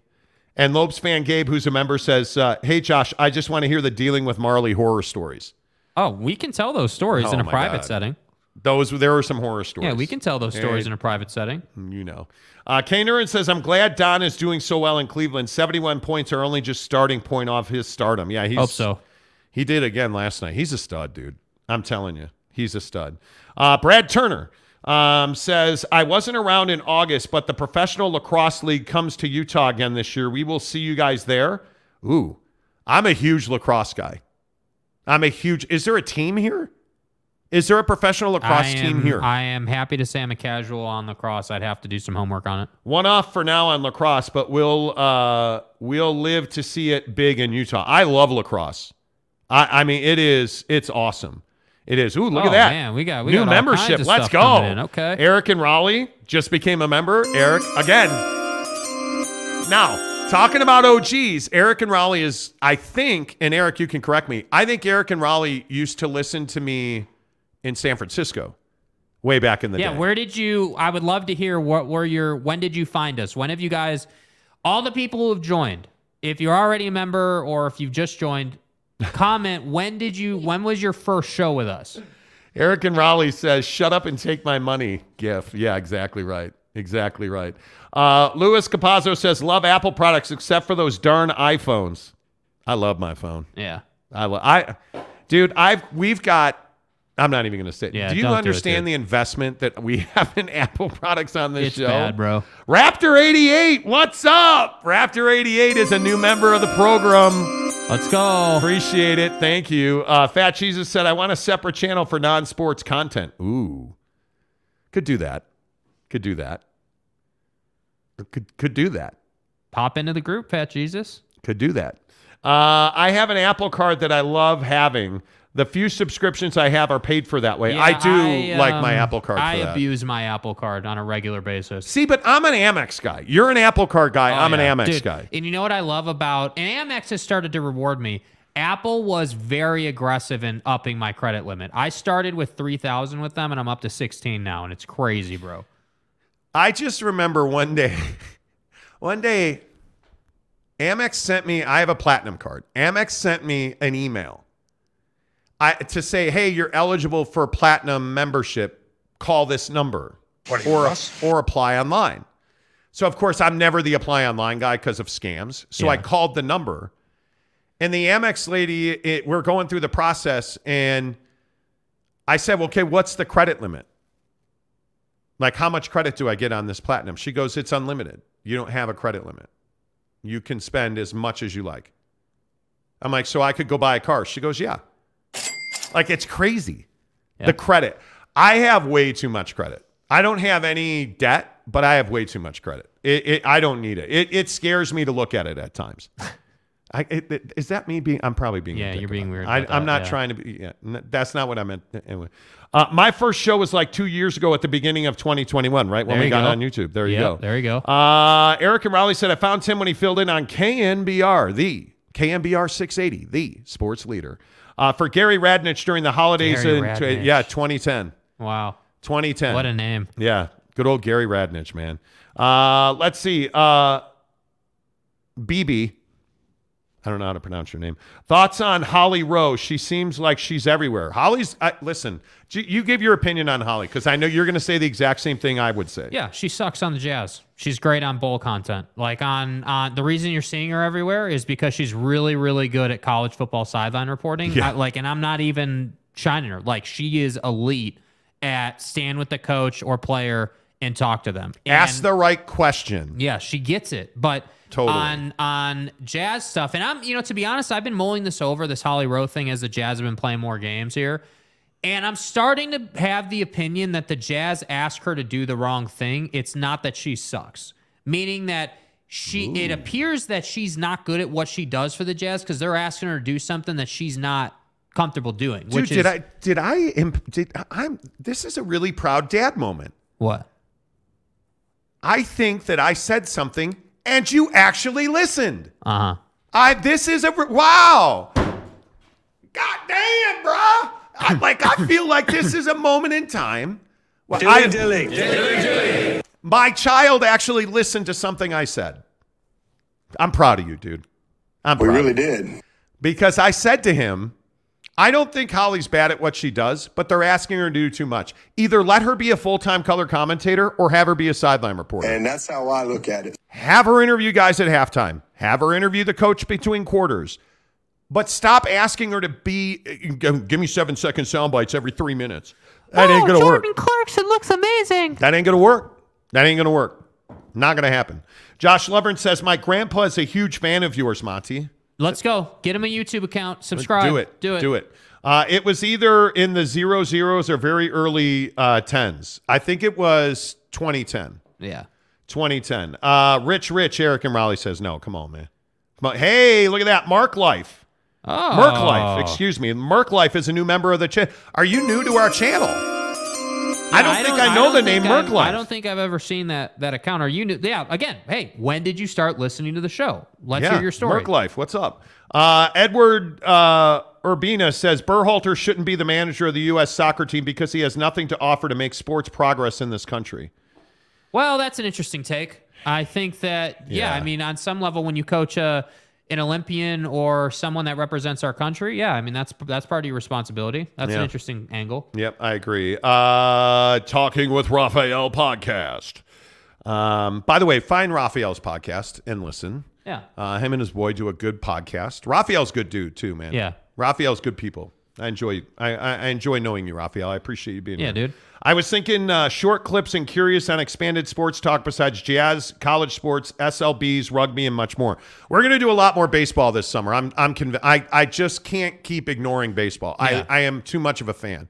I love it. My Chicago Cubs essentially stole Eric Hosmer from Boston via San Diego. Um, it's not Anthony Rizzo. The Cubs. Okay, two seconds. So the Cubs get Eric Hosmer, right? Yes. The Cubs are paying Eric Hosmer seven hundred and fifty thousand dollars a season, which on its face is like, oh, that's a lot of money, but by baseball standards, that's nothing. The Padres are paying him, I think it was thirty-eight million a year, or some ridiculous number, and the Red Sox are not involved because of the way the contract works for Hosmer. Nice he was job, traded. buddy. I love it. Nice job. I love it. I don't love it as much as a pellet smoker from our good friends at Barbecue Pit Stop. Well- BBQPitstop.com. Make sure that you tell them you heard about them on The Monty Show. Find them in Logan, Layton, Lehi, St. George, and of course, our good friends in Murray, right across from the mall there. Um, they're all good people. You know they have the best equipment. Again, I'm a Traeger guy. I love my Traeger smoker. Um, and it's so easy to use. I, I was DMing with Will yesterday, and Will was saying he has never bought a smoker because it's intimidating. You guys, running a smoker is not difficult. The hardest part about running the smoker is building it, frankly. the guys at Barbecue Pit Stop will do that for you as well. Yeah. But once you get it home, you build it. That takes about half an hour. Plug it in, put the pellets in the smoker, and hit the switch, and you're smoking. That's it. Honest to God, that's all you do. Is there an art to making a brisket on a smoker? Yes. That is a whole day process. And there's, you know, you've got to let it brine a little bit. You got to do this. You got to, you got to wrap it. You got to put it in the cooler. Like there's all kinds of stuff you got to do. I can make wings on my Traeger smoker in half an hour. I can make veg- veggie skewers for Mrs. Monty because she's pretty much a vegetarian, which means I'm a vegetarian too. Right, right. So I can make the veggies. I can make the uh, the Papa Murphy's pizza 25 minutes on the Traeger smoker. Like it's so easy to use the smoker. Ribs are like 30 minutes on the Traeger smoker. You name it, you can do it. Burgers, dogs, brats, chops, steaks, briskets, pizza, wings, drums because we don't eat flats on this show. I think we all know that. The bottom line is using a smoker is super easy, whether it's a Traeger, a Yoder, a Big Green Egg, Camp Chef, you name it. They've got it at Barbecue Pit Stop. And oh, by the way, if you do get it home and you're like, how the hell do you turn this thing on? You can call Barbecue Pit Stop. You can chat with them on their website, bbqpitstop.com, and say, I don't know how to turn my smoker on. They will laugh at you, and then they will tell you how to turn your smoker on. Yeah. They're salt of the earth people too, man. They're really good dudes. Make sure you tell the guys at Barbecue Pit Stop you heard about it on the Monty Show. Always appreciate when you guys support our sponsors. That makes a huge difference to the show. So thank you for that. Uh, Ken, Ken Scott coming up here in about 10 minutes talking uh, Utah football. Lopes fan Gabe says maybe 2017 or so. I, I believe Yeah. that's true. Yeah. Uh, Merc Life says, been listening for the past few weeks. Love it. Uh, too much not to support. Oh, Uh, thanks, Merc Life. you. Appreciate that, man. Welcome you. to the show. Please make sure. I, I want to make sure we're hitting this because we get we get a lot of people come and go, and that's just the nature of YouTube. We have an Instagram group as part of this membership. Make Yes. sure, please, man, please DM us, the Monty Show or SLC Jake, on Instagram and ask to be added. We will add you. And the reason you want to be part of that is because you're going to get a lot of exclusive stuff that the that the channel won't see. That like you trust me, you want to be in that group. And the thing that I would I would tell you is again, we're talking about memberships. Subscribe to the channel, yes, of course, hit the subscribe button. But then you can join. You can join the membership group for ten dollars a month. That's going to get you exclusive video content every single day on this show on YouTube. And we have an Instagram group for members of the show only. Those who, you know, join, pay us $10 a month. You get into our, our Instagram group where we'll talk about all kinds of things. You can ask us about anything. We can chat about the Jazz game tonight, Utah football during the Rose Bowl. You name it, we could do it. If there's guests you want to see, hit, hit us up in the Instagram group. Hey, why don't you get this guy on? Do that. If you want an RSL guest, I'm happy to do it. I, I've had Trey Fitzgerald on my shows forever. Trey's a great dude. I'm happy to have him on the show if that's who you want us to talk to. Uh, Ken Scott coming up here in about six minutes. Stick around for that. Uh, but Merc Life, appreciate you, bud. Really appreciate you. SLCP shooter. I found Monty on 1320 KFAN. Followed through Arizona. I missed the daily energy drink can shooting Oh, dude, yeah, we'll get that going. and the shopping cart shooting contests. Shopping cart golf has not been friendly to me. Well, the problem is, is that it's been snowing so much we haven't been doing it. Yeah, we'll do some. You know those cart corrals in the parking lot Yeah. at the grocery store. Well, no, it's Harmon's International Golf Course. Thank you. Third fairway. Uh, you know, you just push the cart from distance and get it into the cart corral, man. yeah, you got to you got to account for the pitch. You got to account for the roll. Like you know, Yeah, absolutely. Lopes fan Gabe says maybe 2017 or so. I believe that's correct. Appreciate that. Raphael says thanks for the shout out. You're welcome. Uh, talking with Raphael live podcast on the Monty Network could happen. could happen. Could happen. Uh, Raptor 88 says been listening uh, since 1320 KFAN, then lost where to find your show for a while. We were in a, we we had a dark period in Arizona. Did anybody men- did I mention anybody? It's hot in Arizona. Oh shit! Damn, I am tripping. Dude, it was hot in Arizona.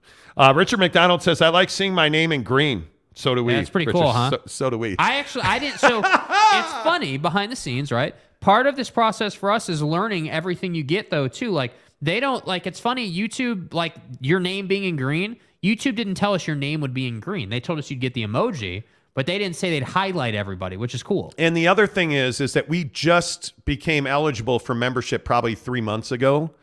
Um, and then you, you, as you get more views, like we, we, you know, as as you do better on YouTube, they give you access to more tools. So that's why you see us rolling some stuff out. Uh, let's see. Uh, Richard McDonald says, I heard you guys last football season for the first time. I think someone had linked to you guys on Cougar Board, and I've been hooked ever since. Good old Cougar There you Board. go. Appreciate you guys. Thanks, Cougar Board. Should do some sort of member watch party for All Star Weekend. We could do that. Yeah. We could absolutely do that. Salty Drunk, who's a member. Uh, Kay Nurin says, I was looking for jazz content and found your show and loved it. Ah, thanks, Kay. Appreciate that. Brad Turner, I didn't even realize smokers are electric.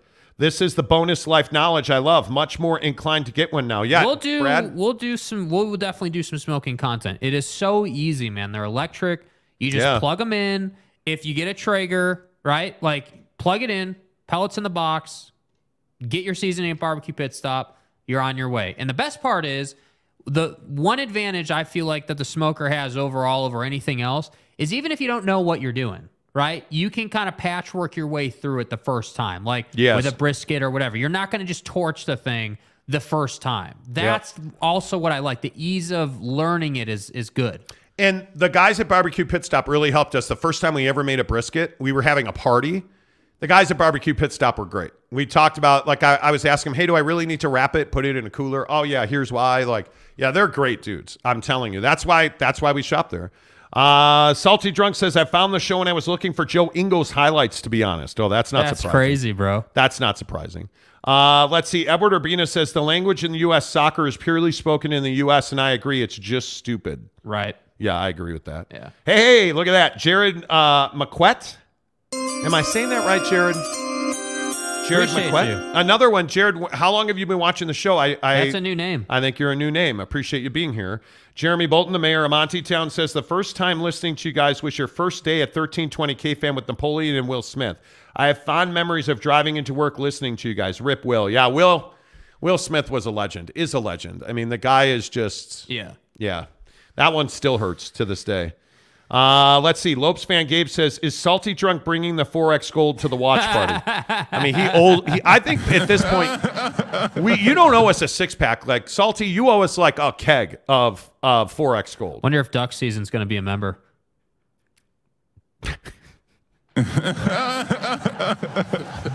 No, I, ain't- I ain't doing it. Uh, let's see. Brad Turner says, I definitely want an option to cook meat outside.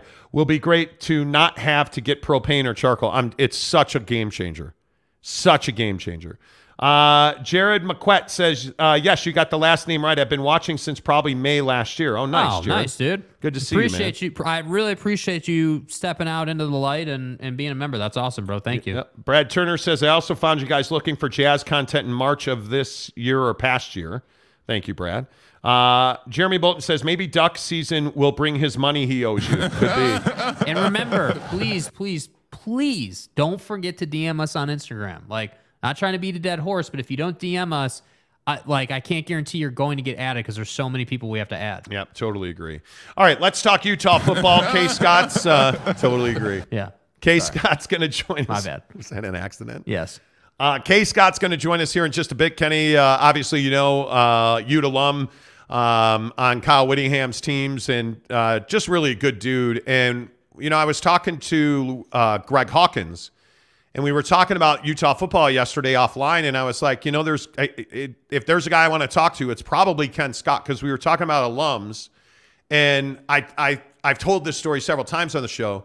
Kay Scott and Dres Anderson were two of the most enjoyable guys to talk to when I was covering Utah football. And, you know, I've followed Kay Scott since he played football at Utah and just the things he's doing. And Kenny's just a good dude. So when we were talking about Utah and we were talking about, you know, hey, you know, how do alums view the program and what, you know, how uh, the direction of the program.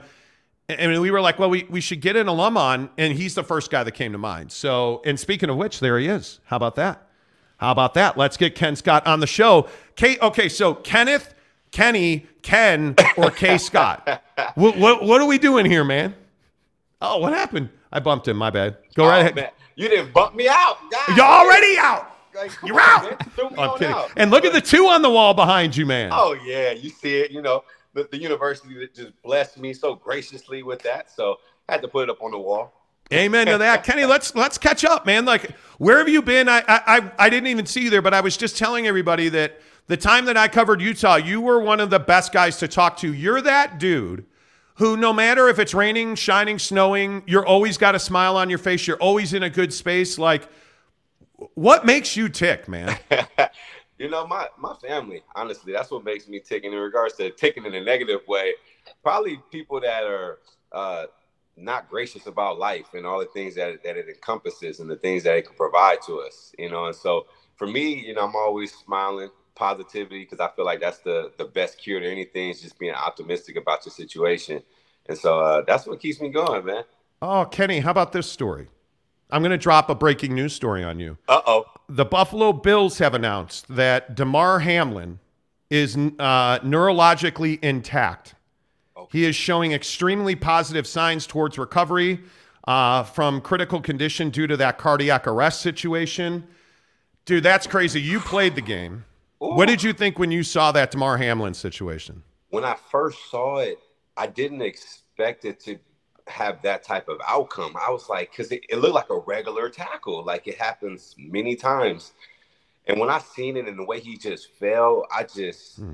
I, I just broke. I was like, whoa, this is crazy. It just made me just grateful for all the items that you know I went through in football and not had to have that type of outcome. And then for the future of football, I'm like, man, how do you play after that? Like Yeah.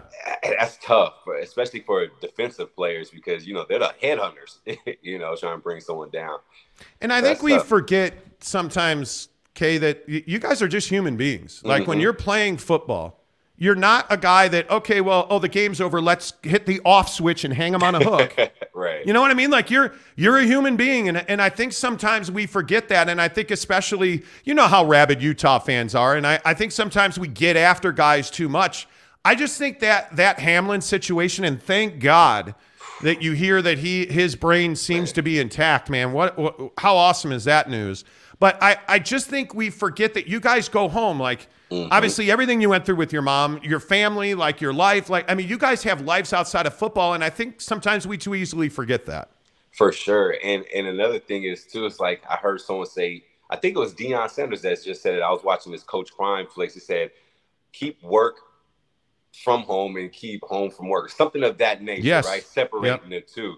And you know that's what you got to do um, because it can take a toll on you, um, as, as I've seen many times uh, without my play with, with through my play career.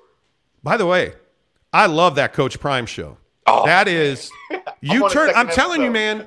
Me and Mrs. Monty were sitting on the couch the other day, flip that thing on, and we watched both episodes that were available. Mm-hmm. You turn Deion Sanders on, K. Scott. You're not turning that off. You're not. Man, I know we're talking about Utah, but think about what he's about to do at Colorado. Just people just want to be around him. Like the, the players, if you get a call from Deion Sanders, I don't care if I'm a D lineman. I'm picking up his phone call. Like that's the type of impact Deion Sanders has. Any recruit is available to him. Anybody. Yeah. By the way, you want to talk about gnarly injuries? That toe thing that he went through, he almost Oh. had his leg. Dude, I was almost like, oh my God. Yeah, I, I didn't. So when Shannon Sharpe was interviewing him like a couple weeks ago, and he was talking about uh, you, you eight toes down, huh? and I said, "Oh, that was hilarious." But I didn't think about like I didn't know he had his toes amputated. I said, "Oh, whoa, Dude. crazy." and that gash on his leg now, that that's crazy. But yeah, real quick. So what are you up to now, man? What it, what what occupies your time these days? So for me, man, I love. I know pe- people probably see it, but I love writing. Um, so I'm getting ready to publish four more books this year. Mm. Um, four of them, which is a memoir, and then two, I'm trying to do um, a, a children's series for children's books for both of my kids, so they can have something to look up to when they, you know, get older. Um, be the cool kids in school that has a book, and so that's what I'm doing. Uh, obviously, music. That's something I love doing as well, which I performed at halftime, and then I have, you know, the affordability to go around speaking. Um, did a TED talk about a couple months ago, which was pretty good. I saw it. it. that opening up doors. So that's that was pretty well. So that's what I'm doing with my time nowadays. That's awesome. So let's talk about your time at Utah because I, my opinion always was that you were underutilized, and I, you know, I, I know that that's you know reflecting back, that's probably not where I should start. But let me ask you then directly: Do you feel like you had a good run at Utah? Did you get everything you needed to get out of being a Ute? Uh, you know, of course, I would want 10 passes a game, you know, but, you know, I just had to figure out that's just not the style of offense, you know, that we ran at that time, you know, and so that's that's something I had to get over and put my ego aside, especially when you have guys um, like, you know, I came into the program was a spread offense. And that's where I was assuming I was going to be inserted to, you know, thinking about the Sugar Bowl years, seeing how they passed the ball like 30, 40 times, receivers having a 1,000 yards, 800 to now your top leading receivers only having like 400 yards, you know, and that that can be a hurt at your, hit at your ego, and you have to turn into a, a more blocking type of receiver. But you know, at the end of the day, uh, you know, I'm just grateful for all the opportunities I did have. You know, it created super like crazy bonds uh, within the team. But would I have wanted the ball more? Of course. But I feel like I took advantage of the opportunities that you know were thrown my way. You know, whether it was a pass interference call or me actually Yeah. catching the ball. So you know, of course, I would have wanted more passes, but you know, we did a, a tremendous things in shaping the trajectory of where the, the program's headed now. But it's interesting that you bring up the kind of offense because my biggest complaint with everything that Kyle Whittingham's done, and he has done amazing things at Utah, the one thing he's never been able to do is have, outside of Alex Smith, I think, but he's never been able to have that guy who's the best quarterback in the country, let alone the conference. He's never teamed that guy with the great receivers and great running backs. And it just seems like, and you tell me if I'm wrong, it seems like it's always been the quarterback position has always been an issue with Kyle Whittingham at Utah. I wouldn't say it's an issue because if if you if you think about it, you know, we've had elite eleven quarterbacks, and a lot of people are like, a lot of people would be like, "Man, give me that quarterback," because Travis Wilson was a elite eleven quarterback, Conner Manning was a elite eleven quarterback. Connor think- Manning. yeah, I think Brandon. Uh, why am I, why am I forgetting Brandon's last name? Uh, dang it, uh, Brandon Cox. There we go, Brandon. Cox Oh, yeah, yeah, yeah, yeah. Elite Eleven. Um, we had a, a lot of talented quarterbacks that if any other program would have took a hand on, they would have been, oh, I want that kid, you know. And it's just it- it's just the system, you know. You have to be uh, privy to the system, and th- Yeah. that's what happens. And you just got to be a part of the right system to prevail. And I, I, also think star ratings are the scourge of a teenager's life, frankly. I, I just don't I don't think whether you're a two star or a five star, I just don't think it matters. You've got to go somewhere and develop. And I, I guess the question for me is if if you're an elite eleven quarterback, look at Conner Manning, because I don't think I, I think Conner had a small opportunity.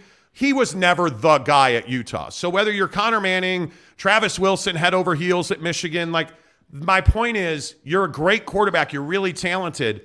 Is it Utah, which is why you don't wind up being at the top of your game? Because I don't feel like if you're a quarterback in this country, if you're Arch Manning or whoever you want to point to, you're not like, man, I'm a quarterback. I got to go to Utah. I'm a wide receiver. I need to get, you know, I need to get 10, 10 targets a game. You're not thinking Utah. I'm a corner. I'm an offensive lineman. I'm a linebacker. My last name's mm-hmm. Barton. I'm going to Utah.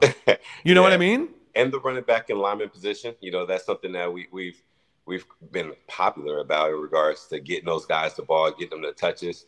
Yep. Um, you know, like I, from when I started, every running back, shoot from John White to uh, Devontae Booker, then after Booker Williams, and then you know every year there's going to be a running back. That's just if you want to, if you're a running back and you want to have a successful, you you want to go to Utah because that's what you know. That's the type of style that we play with. You know, we want to Yeah. run the ball, you know, and, and create opportunities out in space. But uh, you know, um, systematically, um, as a receiver, you when it comes to you, you have to put your ego aside a little bit.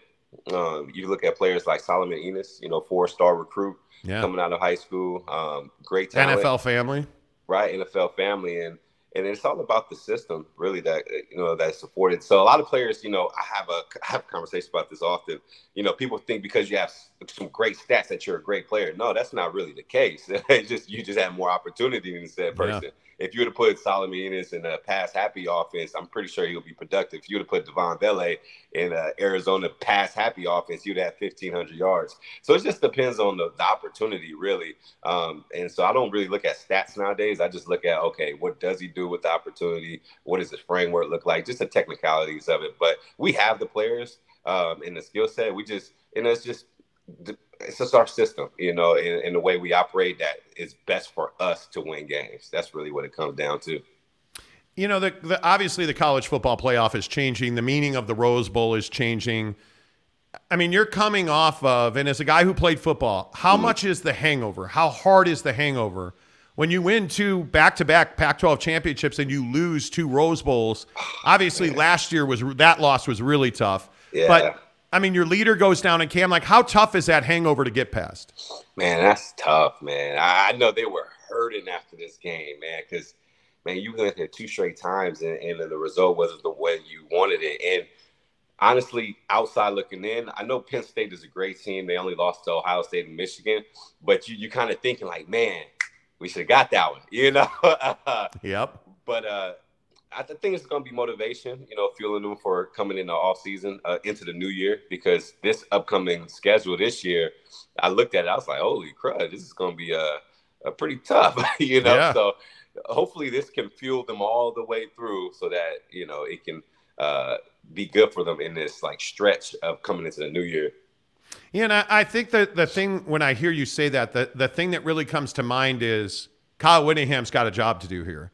And I know that he obviously the recruiting class is fantastic. Obviously, he's bringing in a lot of talent, but give me give me your feelings on what Kyle Whittingham was like when you played for him. What kind of coach is he on the day to day when we don't hear from him or see Mhm. him and you guys are interacting? What kind of man, what kind of coach is Kyle Whittingham? Dude, I love Coach Witt, man. He's like the best. Like I know he seems like he's all the way like like laser. He is laser focused. Don't get don't get that wrong. He is laser focused, but like off the field, he's such a genuine soft guy. Like he's just a good guy. Like he calls you to check up on you, make sure you're all right. Like he just loves to do different activities, just like a regular person. And you know, he's really down to earth. I know when I come visit the Utah facilities, he come just he allows me just to kick it in his office with him, and we just you know, shoot the jazz about everything about life, you know, whether it's bicycling, snowboarding, uh, anything, you know. And so Coach Witt, uh, he is, even though it doesn't look like it on the outside, he is the ultimate players coach. And it is, there's a reason why all the players want to come back to support him because he's just a great guy. Like, he, Yeah. yeah. you can even ask Andy Phillips. They be going snowboarding and stuff like that. Uh, but yeah, he's a cool dude, man. I, I want him to make himself a, a book before, um, you know, his career ends because I think it'll be impacted with a lot of lessons within it. Do you you know it's funny everybody assumes I don't believe that he will retire. Not Oh. certainly not now. Oh, How Oh, long no. do you think he coaches? Oh, you know, I had the thought before that, okay, if he wins the Rose Bowl, this may be it. But since they want to expand the playoffs, that gave I think it gave him new blood. He's like, oh yeah, I start smelling something. Okay, the playoffs is here. All right, now let me wait till the playoffs. So I think it may be probably like another, honestly, seven. I say five to seven years uh, Yeah. till we can ask that question because the playoffs is here. We've always been around the eight to ten range at the end of the season, and so you know, being the playoffs is extended to that to the eight teams, we might get in there so and give it a shot. So you never know. Is he a national championship caliber head coach? Is Kyle Whittingham the guy that can lead the Utes to a title? Oh, for sure, without a doubt. Hey, this man needs a statue. Uh, all the stuff that he's able to accomplish. You know, I remember during my tenure, like there's so many people trying to get him. Like he's just so loyal to Utah, and so like recruits, I'm like, man, if I want consistency at a head coaching program, I'm going to, I'm going to Utah. Like you know that he's he's always going to be there, no matter how much money is thrown at him. Yep. He's going to stay put at Utah, and so that's what I love about it. And it feels good for like alumni like myself to be able to come back, you know, home, you know, typically, you know, technically, and and still see the program where it is the same guys, the same coaches, uh, the younger brothers of people like like uh, Lander Barton. I remember when he was like eight years old, and Yeah. like, and now he's who he is at Utah. I'm like, man, and then it's just it's just a beautiful feeling. It feels like family every time I do come up there. But do you have enough accountability in this program? Because the great LenDale White, a guy I know pretty well at USC, tweeted directly at Lincoln Riley the other day.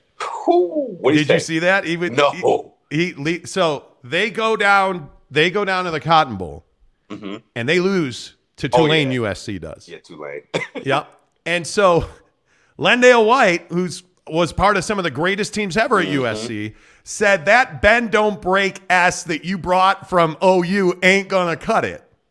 Like calling out Lincoln Riley's defense. Wow. Now I'm not saying that's probably the tone I would use, Yeah. but is there that level of accountability? Because it seems like in Utah, there's a bit of apathy. Ah, we went to the Rose Bowl, it was a good right. year. Right. You know what I mean? Like, is there accountability on that level at Utah, do you think? Yeah, I feel I feel like it is. You know, I see over the years, uh, Coach Witt is is starting to let the offense be more fluorescent. Um, you know, before it you know what we were doing. It was going to run the ball, run the ball, run the ball. If it was third and seven or more, we're going to throw at the sticks and then continue to run the ball, run the ball, run the ball. Now we're getting some flavor to the offense. You know, uh, starting to throw the ball. You know, do different you know type of plays where there's jet sweep, different formations, motion. So we're adding some stuff to the offense. You know, something that that kind of like kept us uh, one minded. And so uh, I feel like he, he's growing. He's growing. He's letting things. He's letting the new era develop around him. You are still going to have a strong defense. Um, special teams hasn't been where it usually is at, um, which was probably uh, one of the areas we're going to have to take into account next year. Uh, but you know, defense is always going to be strong. Special teams is going to get better. Uh, offensively, with Cam Kuithe coming back, um, we can still see it's going to be there with the recruits coming in and JC guys. I think we're going to be uh, pretty good this year. But uh, Yeah. there is accountability, and and I think he understands that with the new game nowadays, you have to put up points, and so uh, he he's he's allowing the offense to do a lot of different things as we can see. I think Cam Rising's one of the most interesting figures in this program right now. that, but the timing of this injury, and obviously this thing's lingered a little bit now, and I know he had a similar injury early in in, in high school, and but I mean, you tore your ACL, man. You're gonna have surgery now. Like you're talking for him, you know. Hopefully it's nine months, but that's nine, nine, 10, 11, 12 months, man. That puts you past next season. Like they're gonna have to. With all due respect to Bryson, I think they're gonna have to go out and get a quarterback. And and and that's big kudos to Bryson too. The way he's been able to step in. I know when he stepped into the game and he threw his first I think it was like a, a drop or something like that. But Yeah. that wasn't on him. But you know, I like the confidence in which he has. I feel like he's going to earn himself a scholarship uh, here within the upcoming year, or you know, or sooner uh, in spring ball. But uh, we have Nate Johnson. You know, the, the kid has been fantastic. You know, Yes. very explosive. Uh, and I'm sure they're going to be re- recruiting for probably another quarterback just to solidify that group, especially since Ja'Quinden Jackson is now full time running back, full time. Uh, so I think they're going to go out and find another recruiter. So especially with uh, the lingering issue with uh, Cam Rising coming from the Rose Bowl onto this new year. Kenny, you got to get Ja'Quinden Jackson the football. Like I don't know how, but that kid's a, that like the just to take to be a quarterback, mm-hmm. then to take the running back spot and just I think he flourished. I thought he he did way better than I thought he would do. Like Man. that Mackay transferred is in the port. Like to me, that says, hey. There's a lot of competition there. I, I you know, I'm a, I'm a, a, a graduate kid. I need to go get reps. Like I mm-hmm. think that running back room at Utah, there's there's going to be some heat there, and I want to see what Ja'Quinden can do. Yeah, especially with those, because I was watching a film on those two four-star uh, uh, running backs. I was like, man, we got some good guys coming in, and we got JJ, and we got uh, Glover in there too, and Chris Yeah. Curry comes back. I said, oh my god! I, so it's going to be a very talented group, and so when I look at that, you know, especially when you look at our receiver room, uh, you know, I heard Devaughn Vele's uh, thinking about leaving because he's getting older. Uh, might try a shot at the NFL. Solomon Enis is gone. J.D. Dixon's gone.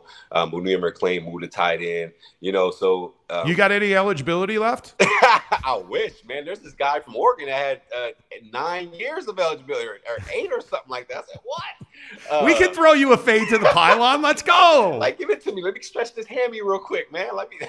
You- we need we, we need Guy Holliday yelling at you to high point the ball at the at the pylon. That's what we Oh, need in this world. Man, speaking of that, you know what's crazy? I, I wonder if he'll come back. You know, being that the vacancies there uh, with the wide receiver coach moving to Mississippi State. I wonder, you know, what they're thinking about. We you know, just talked that. to him a couple of months what a couple of months ago now.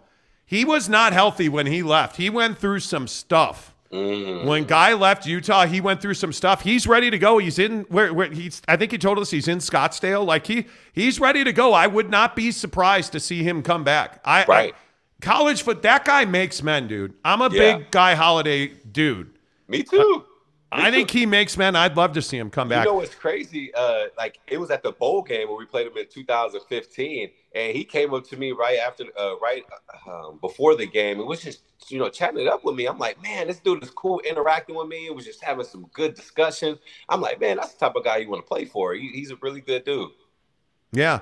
Well, hey, man, I appreciate you carving out some time. It was really good to see you. I appreciate your smiling. I appreciate Yes, your sir. energy. And I'm just thrilled to see you, man. I really enjoyed the time, the very little time, obviously, that I got to spend with you when you were at Utah. But it's just really good to see you, Kenny. I'm glad you're doing well. Oh man, appreciate it so much, man. Thank you for having me on.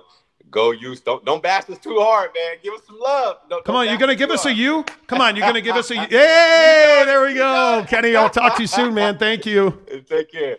There we go. Kenny Scott. Man, how do you not love that guy? Like I'm I told you. awesome. I told you that's the that's the guy you got to have on. Yeah. That's the guy you got to have on because he's just he's spectacular. Yeah. And very clearly he supports Kyle Whittingham and I'm glad Yeah. to hear it. Yep. I am glad to hear it. And the thing the thing is I talked to 3 4 Ute alums yesterday. They're all plugged into the program. Did you hear what he said? What's that? Brant's going to be back. Yeah. Did you hear that? Yeah. Confirmation. Kuithe's coming back, which He's is coming back, dude. Which is big. I So- mean, so that tells me that it's the boys are coming back, which is exciting. Yeah, I think it is. Uh, I think it's great. Hey, look, duck season's here. Well, duck well, season's well. here. Hey, hey, good to see. He says Utah. What happened? They didn't play well, man. They didn't play well. He said poverty. Guess never heard of him. Get a Bo Nix on. Yeah, well, you know. You know, um, I just, I, I exactly right, exactly right. What a fantastic attitude on life, Ken. He has, uh, he seems like a good guy. He is. Yeah. And Kenny Scott's just the guy that you want to be around. That's Yep. the guy that you want to. If you're not in a good mood around Ken Scott, I don't know that you'll ever be in a good mood. I, I, I really don't. You know, like it is. Yeah. Oh, Lopes fan Gabe, I should have asked: Is K Scott a drum or a flat guy? Damn. Exactly right. Exactly. What did you guys think of the interview? Yeah. Um, I, I think he's fantastic. I think he is. Yeah, Riley, I agree. Excellent interview with K. Scott. Thank you. I mean, he's just he's that salt of the earth guy. And Yeah. when we were talking about this yesterday, and we'll chop this up by the way and put it up on the highlights uh, part of our channel today after the show. But you listen to Ken Scott, the guy's just he's awesome. He's awesome. And it, it is so good to hear energy and enthusiasm. And it's good to hear Cam and Kuithe are coming back. And hopefully Kuithe can be hopefully Kuithe can be you know, he he obviously he's had a lot more run up to rehab.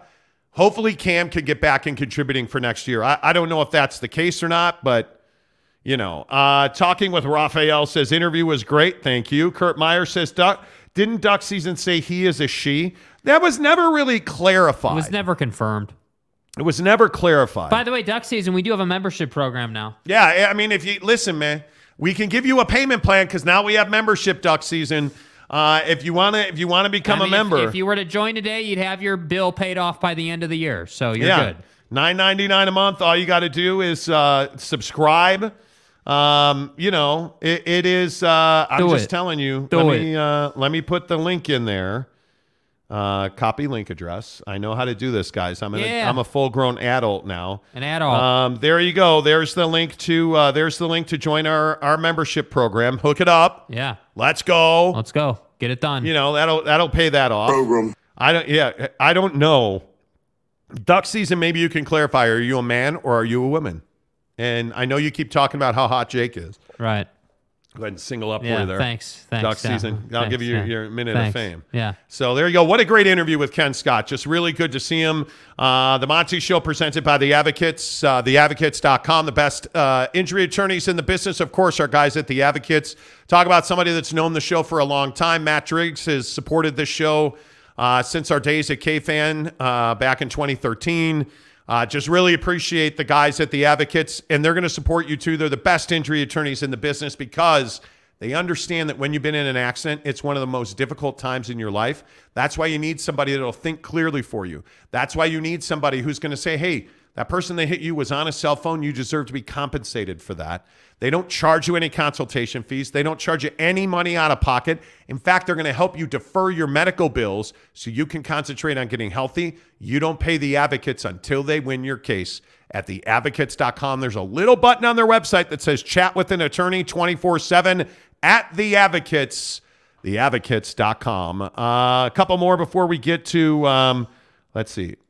Duck season says, I will only give money if guarantees me one on one time with the famous Jake. Yeah, you know, mm, mm, I need confirmation one way or the other first, and I still can't confirm. Greg Hawkins, who's a member of the show, says, liar, poor, didn't even go to Oregon. I've He's been te- a rich man and I have been a poor man, and I choose rich every fucking time. He's a t-shirt fan. yeah. Let's go, Hawkins. He's a t-shirt Well fan. done. Uh, Jaron Eccles says the advocates are for real. I used them because of the show, and they were nothing but amazing to There work go. with. Wow. See, there you go. That's awesome. go, Appreciate Jaron. that. Uh, let's see. Uh, duck season. I guess poverty you does fit uh, me since I can't give nine ninety nine a month. So you're right. Hey, hey, man. You know what, Dave? If you can't give nine ninety nine a month, that's totally fine, man. We appreciate you being here, supporting the Yeah, show, clicking the like button. Let's go. Where are we at on the Yeah, like button? Well over, like. well over a thousand uh, views today, and we're only at seventy two likes. Please go ahead and crush that like button while we talk about pornography. Right. How about this story today, you guys? Um, so Jake apparently, and listen, you correct me if I'm wrong, because I don't want to speak out of turn for you and your personal life. Right. But you apparently follow the Pornhub news cycle Right. because there was a story that came out from the great states of Louisiana. Louisiana.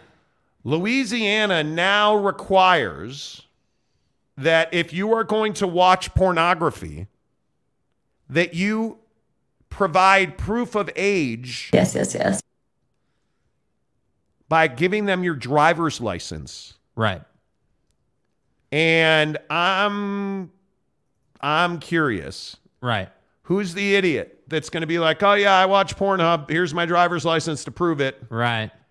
Is there anybody that's doing this? Now, I want to show this. We have a video here, Okay, right? yeah. From the article, they they did a, a screen recording video of what this looks like. So you go to the site, and and Pornhub basically gives you this this thing where they say, "Hey, we have to do this." You, but the thing here is your information won't be stored, like blah blah blah blah whatever. And then you get to this screen where you have to verify your age and you got to put Nah, in your information and and they they're very explicit about saying, "Hey, we're not going to store your information." And I don't buy it. no That's this that's the Nah. that's the whole point of this. This is such an invasion of privacy. Now, obviously, if you've watched this show, you know I'm a big believer that pornography is the great destroyer of men. Right. I just don't believe that men, um, especially those in marriages or relationships, should be watching pornography. I think I think it is really bad for you, and I think if you're an adolescent, I think it's terrible for your mental health. Right. Please do not watch pornography. But if you're going to watch pornography in Louisiana, please do not give them your your driver's license information. So You- now what you- are people going to do? They're going to go give them their driver's license. No, they're going to get a VPN. That's probably what they're going to do. They're going to do that. It's ridiculous that you are invading people's privacy. And again, even though I am not an advocate for the adult, you know, content industry, I am not in any way, shape, or form. I am a, I am an advocate for my privacy and your privacy and our privacy as Americans. We have an expectation of privacy. And I don't care what the fine print says. Well, never store your information. Go ahead and put it in real quick. Look here, man. They're going to store your information. Yeah. And I just would never encourage you to do this. Again, I would encourage you not to watch pornography. Well, and that's kind of what my take was. Like, I agree on the privacy stuff, but I also agree. Hey, this wouldn't be a problem if you weren't watching that kind of content. And I'm not judging you, but that's just what it is, unfortunately. Yeah, I, I just don't I don't know, man. I, I don't see how that I don't see how that happens, dude. I really don't. What do you mean salty drunk? Salty drunk says, All right, finally. What do you mean? Yeah. Um, let's see. Jake would be the corn researcher. Makes sense. Okay. Uh, MH5 says, sounds like the Louisiana residents need VPN service that can show them in another state. LOL. I mean, that isn't that the only way around it? Because it, it just doesn't seem like like why would you do this? Yeah. And I guarantee you, there are going to be dudes with big, thick forearms that are going to be like, "Oh yeah, let me get my driver's license." You're dumb. You're dumb. Don't do it. Don't. I I am a, a big fan. This is why I don't use a debit card ever, ever. I never use a debit card because I'm not going to allow you to steal my life. I am not going to Yeah. give you at the chip reader at the Shell station a- access to my debit card. I am I am going I'm not doing that. It's why I don't put in my credit card information online. I use Apple Pay like San Diego State was saying the other day. Yeah. Like it's it, it just feels foolish to me. Yeah. Uh, Jaron Eccles, who's a member of the program, says, I mean, we're talking about Louisiana here. I don't hear there's much they don't want, uh, they wouldn't do to watch. Yeah, probably. You know. Uh, Dave says, do they have internet there? Okay, so wait, is this one of those things where it, we believe that Louisiana's like the bush? Like Wait, out- is that a okay, euphemism wow. or I is did it? Why? Why? Why? well, you know, down here in Louisiana, we got crawdads and swamps. What's an erection? What's an er- we don't have those. We have crawfish. Down here in Louisiana, But we it's- are the king of soaking. Is that? Oh my god! wow. But is that where we are? I guess we are. Kurt Myers says Bishop Monty. No, I'm serious though. I don't. I'm. Uh, listen, I'm not a member. I'm. Not, I, I'm just telling you. If you are watching pornography, I think you create unrealistic expectations for yourself. Uh, Scammer trolling says, "Heck yeah." Dave says, "Monty for apostle." Right. Richard McDonald says Bishop Monty LOL. Talking with Raphael says I can see teens getting mom's or dad's ID to watch it. Oh boy. In God's name, You know. image, and likeness. Yeah, seriously, coach. Uh, Tom says need a fake ID for porn there. Yeah. Are you going to that length to watch pornography? That We built this program on NIL. Is that what you are doing? You built this program on fake IDs. Is that what you're doing? Jeremy Bolton says, Jake, no. Exactly. Matt Ritson, you lucky football referee for beating USC twice. That must you have like been it. how you like how duck season never is actually talking about what we're talking about. Like we're having a conversation about Pornhub in Louisiana, and dude, dude is over here talking about a football coach.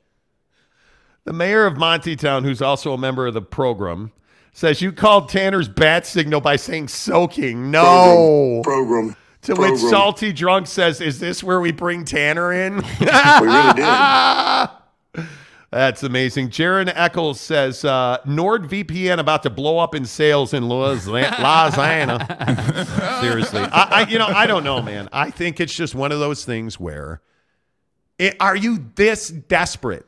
Are you I this do think there desperate? are people out there that are are that desperate. Yes, You I, do? I think there are people out there who are that desperate. Yes, I do. Well, a lot of people say, um, a lot of people say that pornography is an addiction, Well, and there's no doubt. Yeah, I mean, there's no question it's addictive. Yeah.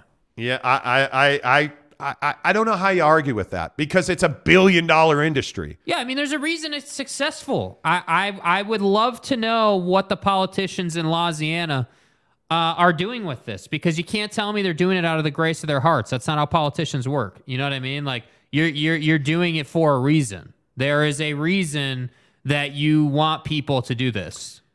Yeah, I, I don't know. I, I'm getting so much positive feedback on the Kenny Scott interview. Um, Let's go. Yeah, I really appreciate you guys sending me messages and um, a former Ute player who uh, wishes to remain anonymous says, uh, awesome interview. Uh, always did love Kenny Scott. Appreciate that. Yeah, he's awesome. I don't know. I just can't see you doing. I can't see using buying a VPN for this is ridiculous. Uh, Fat Jesus says, "Do what I do. Watch your coworker. Watch from your coworker's computer when he goes to lunch." Good lord. Good lord. Uh, Duck season says, "What is soaking? Can Jake show me?" All right. Maury Alvarez, who's a member, says, I have been with the show since you were talking possible BYU to the Big 12. There you go. Hey, how'd that Yeah. work out? Yeah. Uh, Dave says, for real, though, if you struggle with porn, look for help. Such a, a freeing thing to be rid of. It, it's real, dude. Yeah, It is real. real, bro. It is real. MH5 says, so this affect OnlyFans? Yes, it does. For any it does. for any adult material in the state of Louisiana, you have to provide proof of age, or you cannot view it. It's crazy. Justin Salas says, porn is definitely an addiction. It's been proven by science. Follow the science. Yeah, and that's and that's what I'm saying. Like, I think that I would be really curious to know why the politicians got into this. Like, they you they never do things for no reason. Yeah, I I never. They never they never do things for no reason. I mean, it's just not I I I'm curious like cuz it's it doesn't generate revenue. Yeah. You would think. Like I I just don't know what this is this truly where and why don't we have this in in Utah? Why why do we not have this in Utah? If if Well, because it's nobody nobody watches porn in Utah. Oh, that would on. go against the that would go against the code here. Uh, Dave says off topic, but did Cam Rising tear his ACL? Yeah, we broke the news on the show yesterday. Not that I'm trying to celebrate, uh, but yes, Cam Rising did in fact tear his ACL. There is significant concern about the other structural issues in his knee. I think that's HIPAA. Um, he, this has been a long-term injury for him, and he he did tear his ACL. It was a non-contact injury, and then he got hit. You'll if you go back and watch the hit where Cam leaves the game, he goes to to push off that leg. He kicks himself in the heel, and that knee just Yeah. kind of, and then he gets hit by those guys, tore his ACL, and and. When you hear structural, other structural issues, usually that's another ligament or cartilage damage. And I can't confirm that it's cartilage damage because only one person told me that, but three sources at Utah told me that that he tore his ACL, and there's real concern that it's going to be a 12 month month injury, which tells Um, me he has um. significant cartilage damage. Yeah. So uh, let's see. Talking with Raphael podcast says I heard OnlyFans made 4.5 billion dollars. Stop it. Yeah, dude. St- there's no chance. I'll, I'll look it up. Look at that. That's crazy. Uh, can I make first order of business at the first member AGM to ban Duck? You can. You can. Um, if you ban Duck, will he uh, come back with one of his four burners? I saw him trolling other channels before when they banned him. He used another account. Y- You know. Uh, the creators, the content creators at OnlyFans made about four billion in 2022, and OnlyFans damn. OnlyFans profit on that is 433 million, which was up from 61 million in 2021. They made 433 million dollars in profit at, at, at OnlyFans. OnlyFans. Yeah. And creators booked 4.5 billion. Yeah. My God. Dude. I, I yeah, that's craziness, dude. That is crazy. Uh, MH5 says VPN can help get NFL games. Change your location to make it local. Yeah. Yeah, man. I I uh, mm. I I don't I that many people go to only four and a half billion dollars. Yeah, Content creators at, at Well, 'cause OnlyFans. What, don't. What are you forgetting? It's a monthly thing. You pay. You can pay monthly, so it's and then you recurring. forget about it. and you forget about Oh, it. That's man. right. Hey, look at that. San Diego State is our newest member. Appreciate you, San Diego State. Thanks for being here. Make sure, hey, again, if you guys joined our membership today, we launched membership, uh, joining by membership for the channel today. Make sure you DM us on Instagram. Jake is SLC Jake on all social media, so Twitter or Instagram, but DM him on Instagram. You can DM me on Instagram, The Monty Show, M O N T Y, The Monty Show. DM us. We'll put you in the members only Instagram group um, on Instagram today. So I've let's make sure we do added- I've that. already added a couple people. I added SLCP shooter. I added uh, NW Piper. I added Eric Rogers. Nice. Appreciate that. Uh, Richard McDonald says Utah is number one for porn, so probably most people on this chat. Is that true? Utah's number one for pornography. Wow. That's crazy. Scammer Trolling says OnlyFans should be investigated. There's a huge gender wage gap there. It ain't right. I don't know anything about that. I don't know. Fat Jesus says OnlyFans made that much money. Time to bring Mrs. Monty in more regularly. Uh, Justin Salas, who's a member of the show, says uh, we need to get a Super Soaker members badge. Maybe we do. Yeah. Maybe we do. We need to up our membership badge game. We will do that for sure. Uh, MH5 says OnlyFans turning the girl next door into a star. Yep. It does. Like true. it- it's, yeah, It's I- true. it's crazy. Yeah. Hmm. Yep. Four and a half billion dollars. Yeah. That that's nutty to me. I I don't know what the, I, I yeah I don't know man. That's four and a half billion dollars. A lot of money, bro. dude. Yeah, man. All right. Um, couple other topics I want to get to before we get out of here. Let's talk about your uh, your zodiac sign. So, do you read your horoscope ever? Are you a zodiac sign guy? Not really. No. Not not too much. So, I'm a huge fan of the food blog Eat This, Not That. Right. They put out an article yesterday. Your favorite fast food chain according to your zodiac sign. What are you? You're Sagittarius. you're a Sagittarius. Sagittarius. Um, you are Taco Bell. Don't you know who I am? It says Sagittariuses enjoy living a carefree life with an abundance of surprises and drizzle of passion. Drizzle. Is that your OnlyFans bio? I guess so. Um, if you want to satisfy satisfy a Sagittarius duck season, take some notes. If you want to sat- satisfy a Sagittarius, think hot and spicy with a lot of layers. That's Taco Bell. Where are you at on Taco Bell, bro? nah, dude. I'm done with Taco Bell. That thing almost killed me. I agree. How about a Pisces? I am a Pisces, February 19th. Pisces are known for overthinking and constantly letting their imagination get the best of them. That's pretty accurate, Jake. Mm-hmm. That's pretty accurate. Yeah. Um, Dunkin' Donuts is exactly what this sensitive water sign needs to stay grounded. I do love me some Dunkin'. Yeah. I, love do Dunkin' love me some Dunkin'. Uh, Aquarius says Jamba Juice. Oh, geez.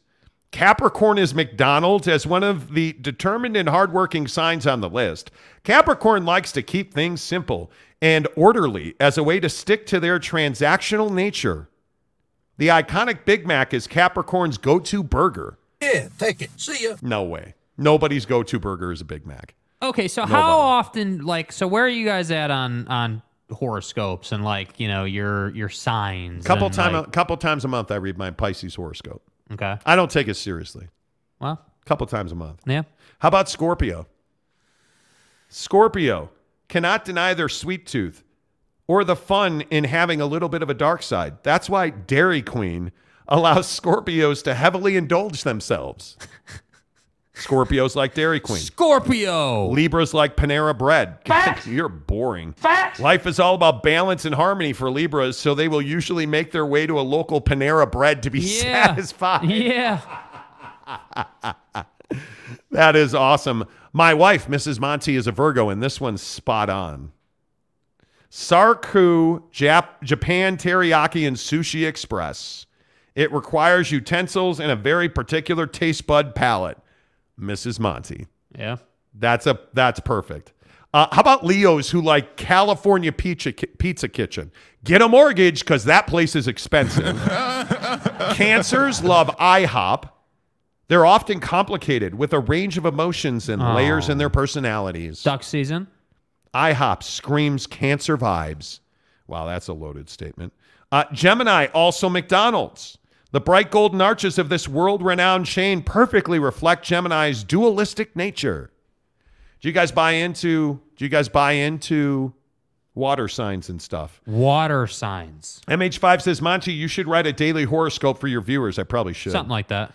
Uh, Justin Salas says, I think I speak for all Scorpios. DQ is one of the worst fast food joints.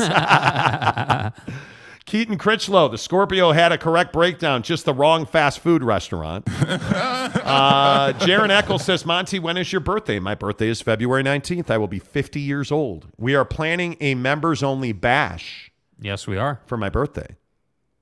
Indeed. Fat Jesus says, horoscopes are science. Fact. Okay. Okay. Macho man. I'm a Capricorn, and McDonald's is toxic waste. it is. It absolutely is. Uh, Greg Hawkins, hey, Duck Season, what's your name? Real name? Yeah, come on. Cough it up. Yeah, cough it up. Uh, Lopes fan Gabe says IHOP is complicated. No, it's not. No, exactly. Endless, endless tall stacks, bro. Lopes up, baby. Exactly right. Exactly right. Uh, Duck Season says my real name is Katie Dixon. No chance. Your real name is not Katie Dixon. There's no way. And finally, this morning on the show, Yeah. can we talk about Equinox, Uh-huh. the gym? What do you make of resolutioners? I think it's a gimmick. I think people do it to feel better about themselves. I'm not. I'm not a resolutioner. I know I haven't worked out in too long of a time, and probably should work out at some point. But I'm not going to sit here and say I'm going to work out every day for hundred days. It's not how life works. So Equinox, the high-end gym, has banned this year banned memberships on January 1st, which means you could not sign up January 1st. You could Well, you January. bet. You could January 2nd, and you could December 31st, but they would not take a new membership on January 1st. And it's because they say that New Year's resolutions are bad for you. And they talk about things like, hey, what January 1st represents is I can't start working out until I get a new outfit. Do you even lift? Hey, I'm going to wait for January. Hey, I'm going to, hey, I'm going to, hey, I'm going to. All right, bro. Have a nice day. Didn't mean nothing by it. But how many times have we talked about this on this show? Yeah. If you were waiting for January 1st, you're probably not going to follow through. Resolutions are terrible for you. This If- is corny stuff. If you're saying to yourself, well, you know, February 1st, I'm going to give up sugar, then why are you not giving it up today? How many times have we done the, you know, Monday, I'm going to really get my diet in check? How many times have we done that? And then you're like, well, it'll, I, you know, I'll start next Monday. Doesn't make you feel responsible. And then it never happens. Right. I love what Equinox did here. And I know that all the other gyms jumped on them for this and said that they were being biased against people who had confidence issues and body image issues. To hell with that. What they were doing was trying to send a message that those kind of narratives in the fitness industry are terrible for you. Yeah. Because the most important thing that you have in this world on a daily basis is the relationship you have with yourself. And when you do this thing where you're like, well, Monday, hey, in January, that's why like j- dry January is complete garbage because you and I both know you're not getting through January dry. Yeah. You and I both know that if you work out for the first three days of January, you're going to be incredibly sore and you're probably not going back to the gym because you were embarrassed that you were fat in your stretch pants. Right. That's what New Year's resolutions perpetuate. And when you start going to the gym on January 1st and the place is crawling and you feel like you're being stared at and you're uncomfortable, why are you going to go back on January 2nd? Fat. You're not. But if you start today, if you start moving today right where you're at, go take a walk. Get 5,000 steps a day. Just start with 5,000 steps a day and promise yourself, I'm going to get I'm going to get 5,000 steps a day. How are you going to do that? Well, instead of going to the powder room in my living room, I'm going to walk upstairs and go to the bathroom in my bedroom. Or I'm going to walk downstairs and go to the bathroom in my basement. Yep. It's the little things, man. And that's why I love this Equinox thing. And I saved it for last because I'm so passionate about this. I am I am a huge believer that we cannot have fully functioning relationships with people who are important in our lives without having a good relationship with ourselves. And you can't have a good relationship with yourself if you keep breaking those promises. Every time you say to yourself, oh, I'm going to give up sugar, and then you have a donut, what happens? Ah, you're such a fat ass. Man, you're, God, you're why did I eat that? You start that negative talk in your head. And what does that do? That erodes your relationship with yourself. You are fake. So when you set yourself up to fail by saying, well, hey, you know, it's Thanksgiving. I can't wait for January because I'm getting right. I'm losing weight. I'm going to the gym. I'm going to cut out sugar.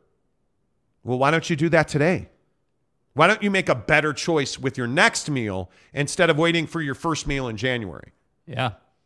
That's the thing that drives me crazy. That's why I love this Equinox story so much.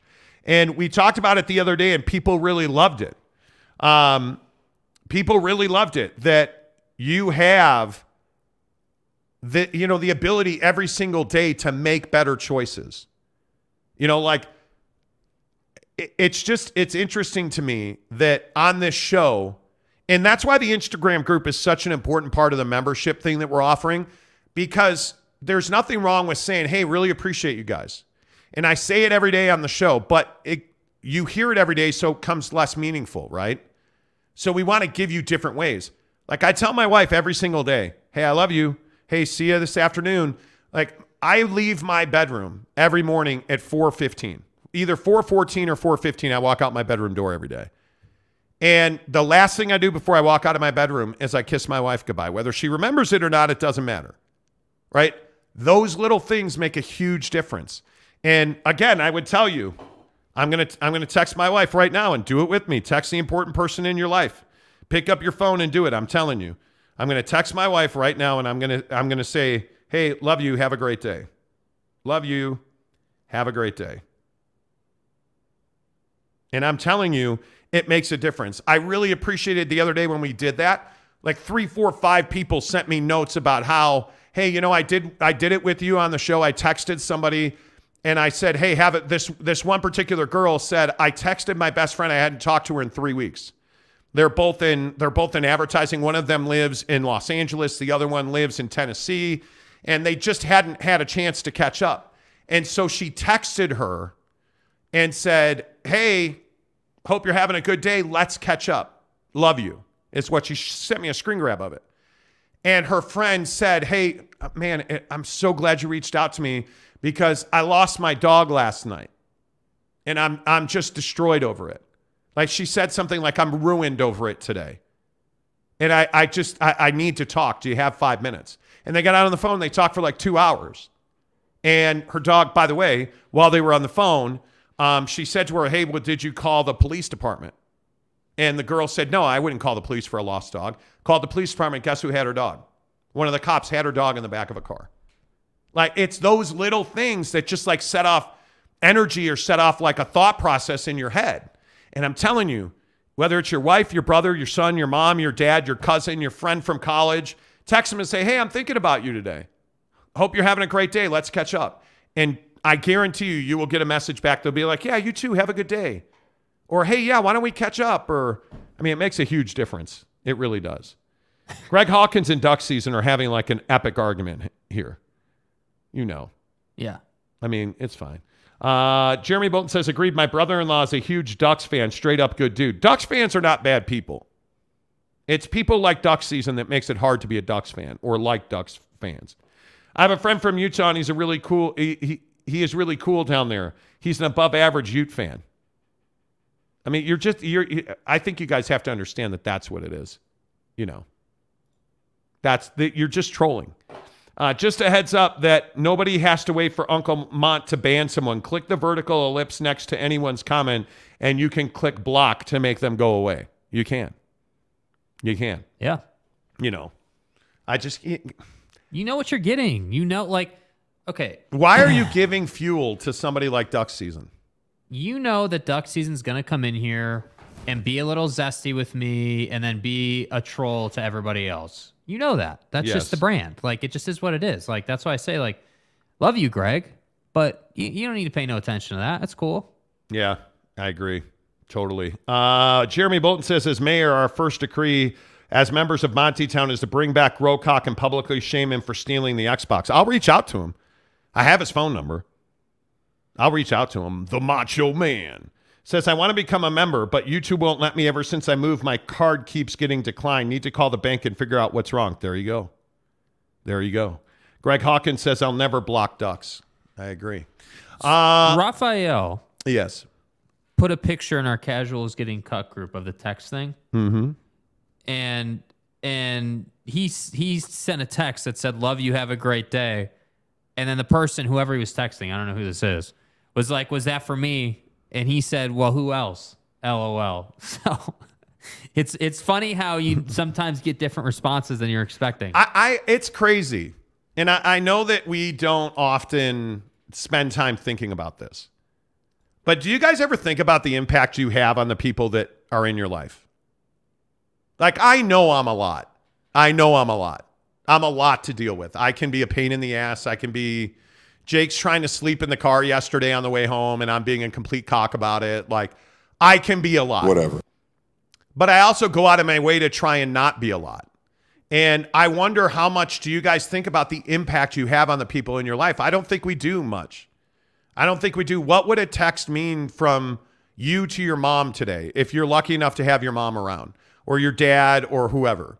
What would a text from you saying, "Hey, I'm just thinking about you. Hope you're doing well." Or, "Hey, how are you doing?" Just say, "Hey, it's Joe. How you doing?" Or, "Hey, mom, how you doing today?" "Hey, dad, how you doing today?" "Hey, how's your day going?" Do you know Hey, what guys. that text would mean? Do you do- like what would your impact be on that person? That's something I think we don't think about enough. right That is because I we talked about the other day that one of the things I really hate about politics in this country is that we've we've stopped or lost the ability to consider somebody else's feelings. And it's one of the things that really bothers me because every one of us matters. Like our feelings all matter. Our opinions are all valid. Our feelings are all valid. If you're pissed about something that I'm laughing at, that doesn't mean I'm right and you're wrong or vice versa. We're all individual people. We don't look at our neighbor like that. You know, like we don't like one of our neighbors, like he was out of town and his his wife was trying to deal with their child who's a really young who's a toddler now. But she couldn't leave the house because the toddler was sick and they needed medicine from the drugstore. And so he reached out to my wife and he's like, "Hey, I'd really appreciate it if if you could." Of course. So we ran down to the drugstore. Like, how often do we think about that stuff? Like the fact that our neighbor would would think enough of us to say, "Hey, can you run down to the the drugstore for my wife? Like she's in a tough spot." Absolutely, we'll do that. Absolutely. There's the, that's what we're supposed to be about. Not because well, I'm not going to do that because you're a Democrat or a liberal or a neocon or I'm going to do I'm going to say yes because you're my neighbor. yeah And I respect you even if you are a Democrat or even if you are a Republican. I respect you. But we don't do that. So the idea that we can have send a text and impact somebody, I think is really significant. You know, like it is uh, it, it really it, it really is meaningful. It really is is meaningful.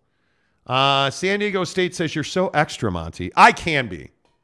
I can, honest to God, I can be a pain in the. He, Jake will tell you. I, I and I think I say I've I've told you. yeah Hey, I appreciate that you put up with my bullshit sometimes because I can be a lot. yeah you do say that I can be a lot. I can be. I, I most times I have a ton of energy.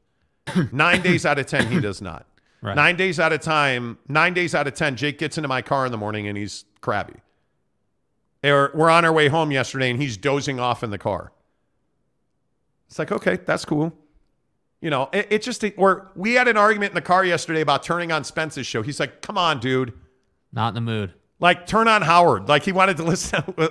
what was it the other day? Turn on Howard. I'd rather listen to replays than listen had- to this. No, what happened was is that we were driving. We needed to drop a package off. We were both hungry and not wanting to drop the package off. Correct. Right? We were not in the mood to do something not in the routine, but we needed to do it because Mrs. Monty asked us to, which is fine. So we go to the UPS store, and it turns out it's a FedEx package. We just missed that small detail on the label. It's on us, but nevertheless, or, or whatever, it's still frustrating. So we got to drive down Bangor all the way down to 134th, which really isn't all the way down there. It's like a No. five minute drive. I get back in the car after dropping the package off, and you have Spence on, and they made some reference to Micah Bernard being in the transfer portal. Yes. And you're like, who's in the transfer portal? And I'm not even listening to the radio. That's literally how much I don't enjoy listening to that show. Like it could be on and I'm not going to listen to it. And so your phone is open and it was on Twitter. Like your your phone you were just like Twitter was on your phone.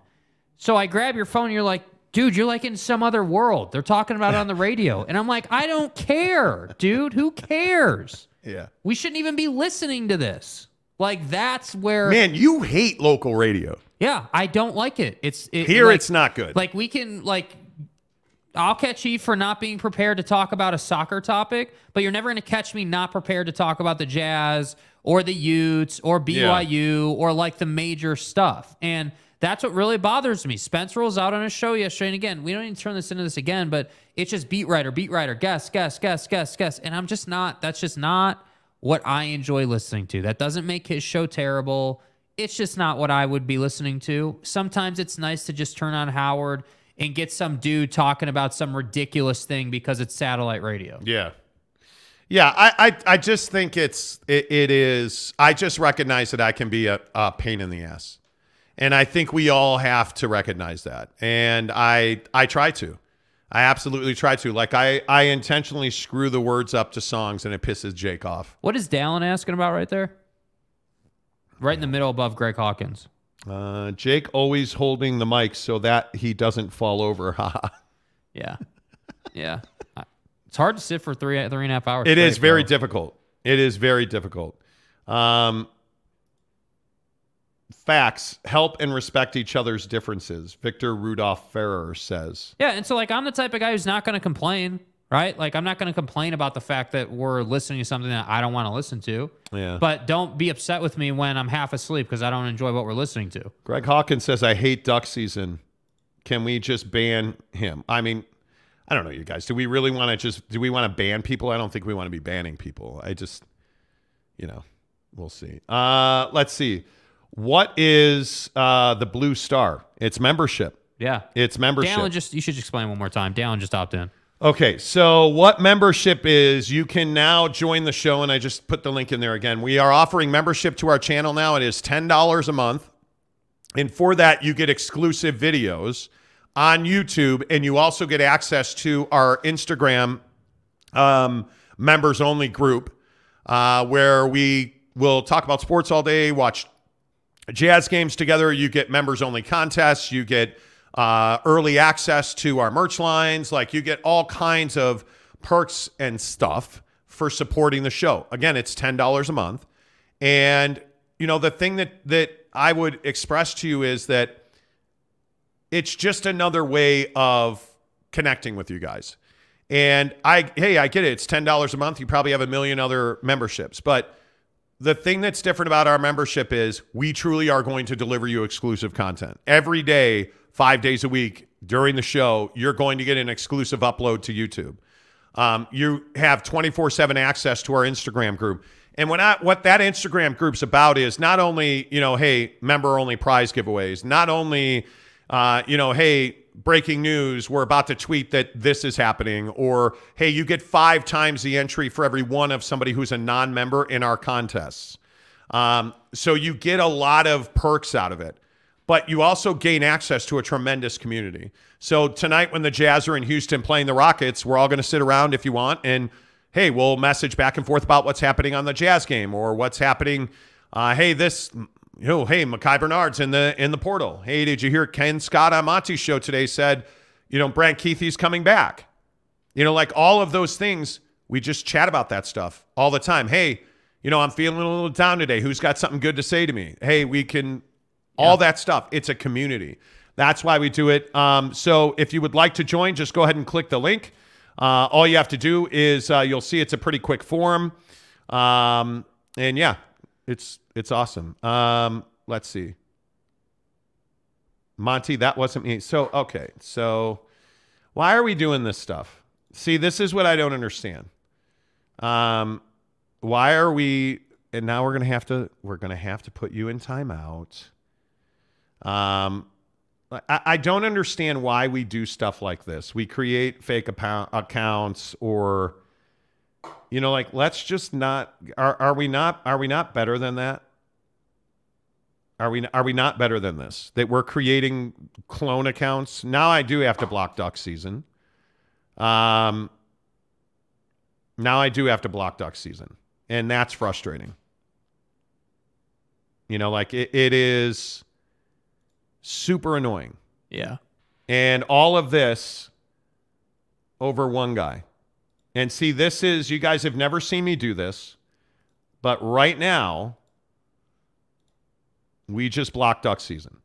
And we don't take that lightly. It's not something that we do. You don't, you do not make fake accounts and abuse your privileges on this show. Yeah. We just we just don't do that. And you you, you don't create fake accounts. And it, it, it- listen, Greg, if he comes back, dude, and we'll we'll do our best to make sure that that doesn't happen. You know, like, and I apologize. I, I get it. I banned him. Uh, Fat Jesus says, We have all reflected and agree you are a lot, Monty. I am a lot. I am a lot. Wait, did you just call me fat? I Well. think he just called me fat. Um, he did cross the line. The mayor says creating fake accounts is crossing the line. Agreed. I agree. Greg says he will be back. He has four burner accounts at least. We'll deal with it. Ryan P says Ducks was painfully boring. Thanks. You're welcome. We don't ever. I think that's the first time we've ever banned anybody. Yeah, I mean, we're pretty committed to not banning people, um, but I agree with you guys making fake accounts, and it's just uh, we don't have time for it. Yeah, that ki- that level of abuse is just not going to to cut it. Yeah. So there you go. That's our membership program. If you would like to join, click the link in the chat, or um, I know on mobile, which is where nine out of ten people watch us on mobile uh, YouTube. There is not a join button. If you want the link, just hit me on Twitter or Instagram. The Monty Show, M O N T Y, the Monty Show. No, Driftwood didn't get banned. No, he's just not here. Driftwood did he not did get not banned, get dude. banned. Yeah. No, or what's his name? Ruff's official didn't Yeah. get banned. Like, I mean, it's this this community that we have built on this show. It, you're going to have to really work hard to not be liked on this show. Like we have, a, I think our group of viewers every day, this little thing that we have, Yeah. it's pretty easy to get along in here. When you roll in here and start creating fake accounts, when you roll in here and start abusing people, you're not going to be here. You're either going to get weeded out or, I mean, you're just not going to want to be here because it, it's just not, that's not what this is about. It, it really isn't. Yeah. Justin Salas says, I mean, you didn't even ban the trucker who was sending messages while driving. Your commitment to not banning is awesome. Yeah, Well, it- Driftwood. yeah, that's Driftwood. Exactly.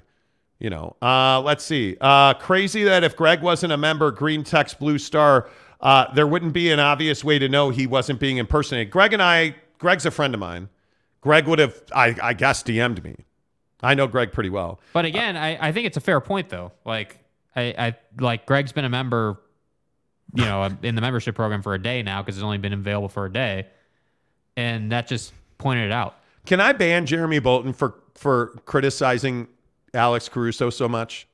Like that is my soulmate, and he is harassing my soulmate. I believe, no, I'm kidding. I'm totally kidding. Um, let's go. Uh, Sussy Impasta says, "No, I would never be a Duck fan. I'm a proud supporter of Utah football." Jeremy says, "Hey." This might be the most chaotic I've ever seen the chat. Well, not anymore. And that's the thing. We're not going to disrupt this nice thing that we have here. Yeah. Like we have a nice thing going. It, it's ridiculous that we're doing this. You know, Mike Maple says uh, Monty asking for a recall of the mayor. Well, I don't know. Uh, by the way, we're uh, over a thousand views today, and we only have 80 likes. If you guys Hit could hit the like button, please. that'd be great. Arlington Bears, who was the first member on this channel, uh, says three and a half hours of watch time today. Appreciate you, man. Thank you, Arlington. How does the Duck fan even find uh, the Monty Show? We were talking about Oregon. Yeah, well, he found it. He he she likely found it through either an Oregon search or Pac-12 Amazon deal or Yeah.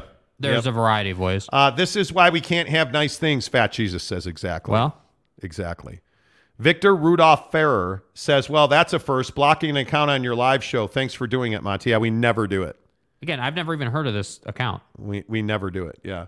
Uh, Alex Chacon says the most disruptive day in the chat belongs to Tanner and soaking. Jeez, hundred by a percent. long That's the benchmark, dude. By a That is long easily shot. the benchmark. Uh, Sussy says Monty should get Justin Herbert on the show. I've tried. Excuse me, Justin Excuse Hebert. me. Refer to him as the sex machine, please. Thank you. If you could, that's my dude. That is Oh my, my dude. god, just like that. Oh. Exactly. Last comment goes to San Diego State, who says, uh, "This thing of ours, a great movie, and it's a great here." Yeah, I agree. Yeah.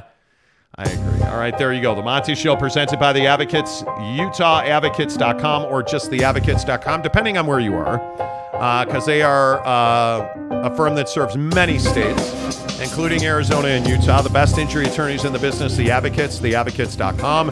Tell me you heard about it on the Monty Show. Back tomorrow.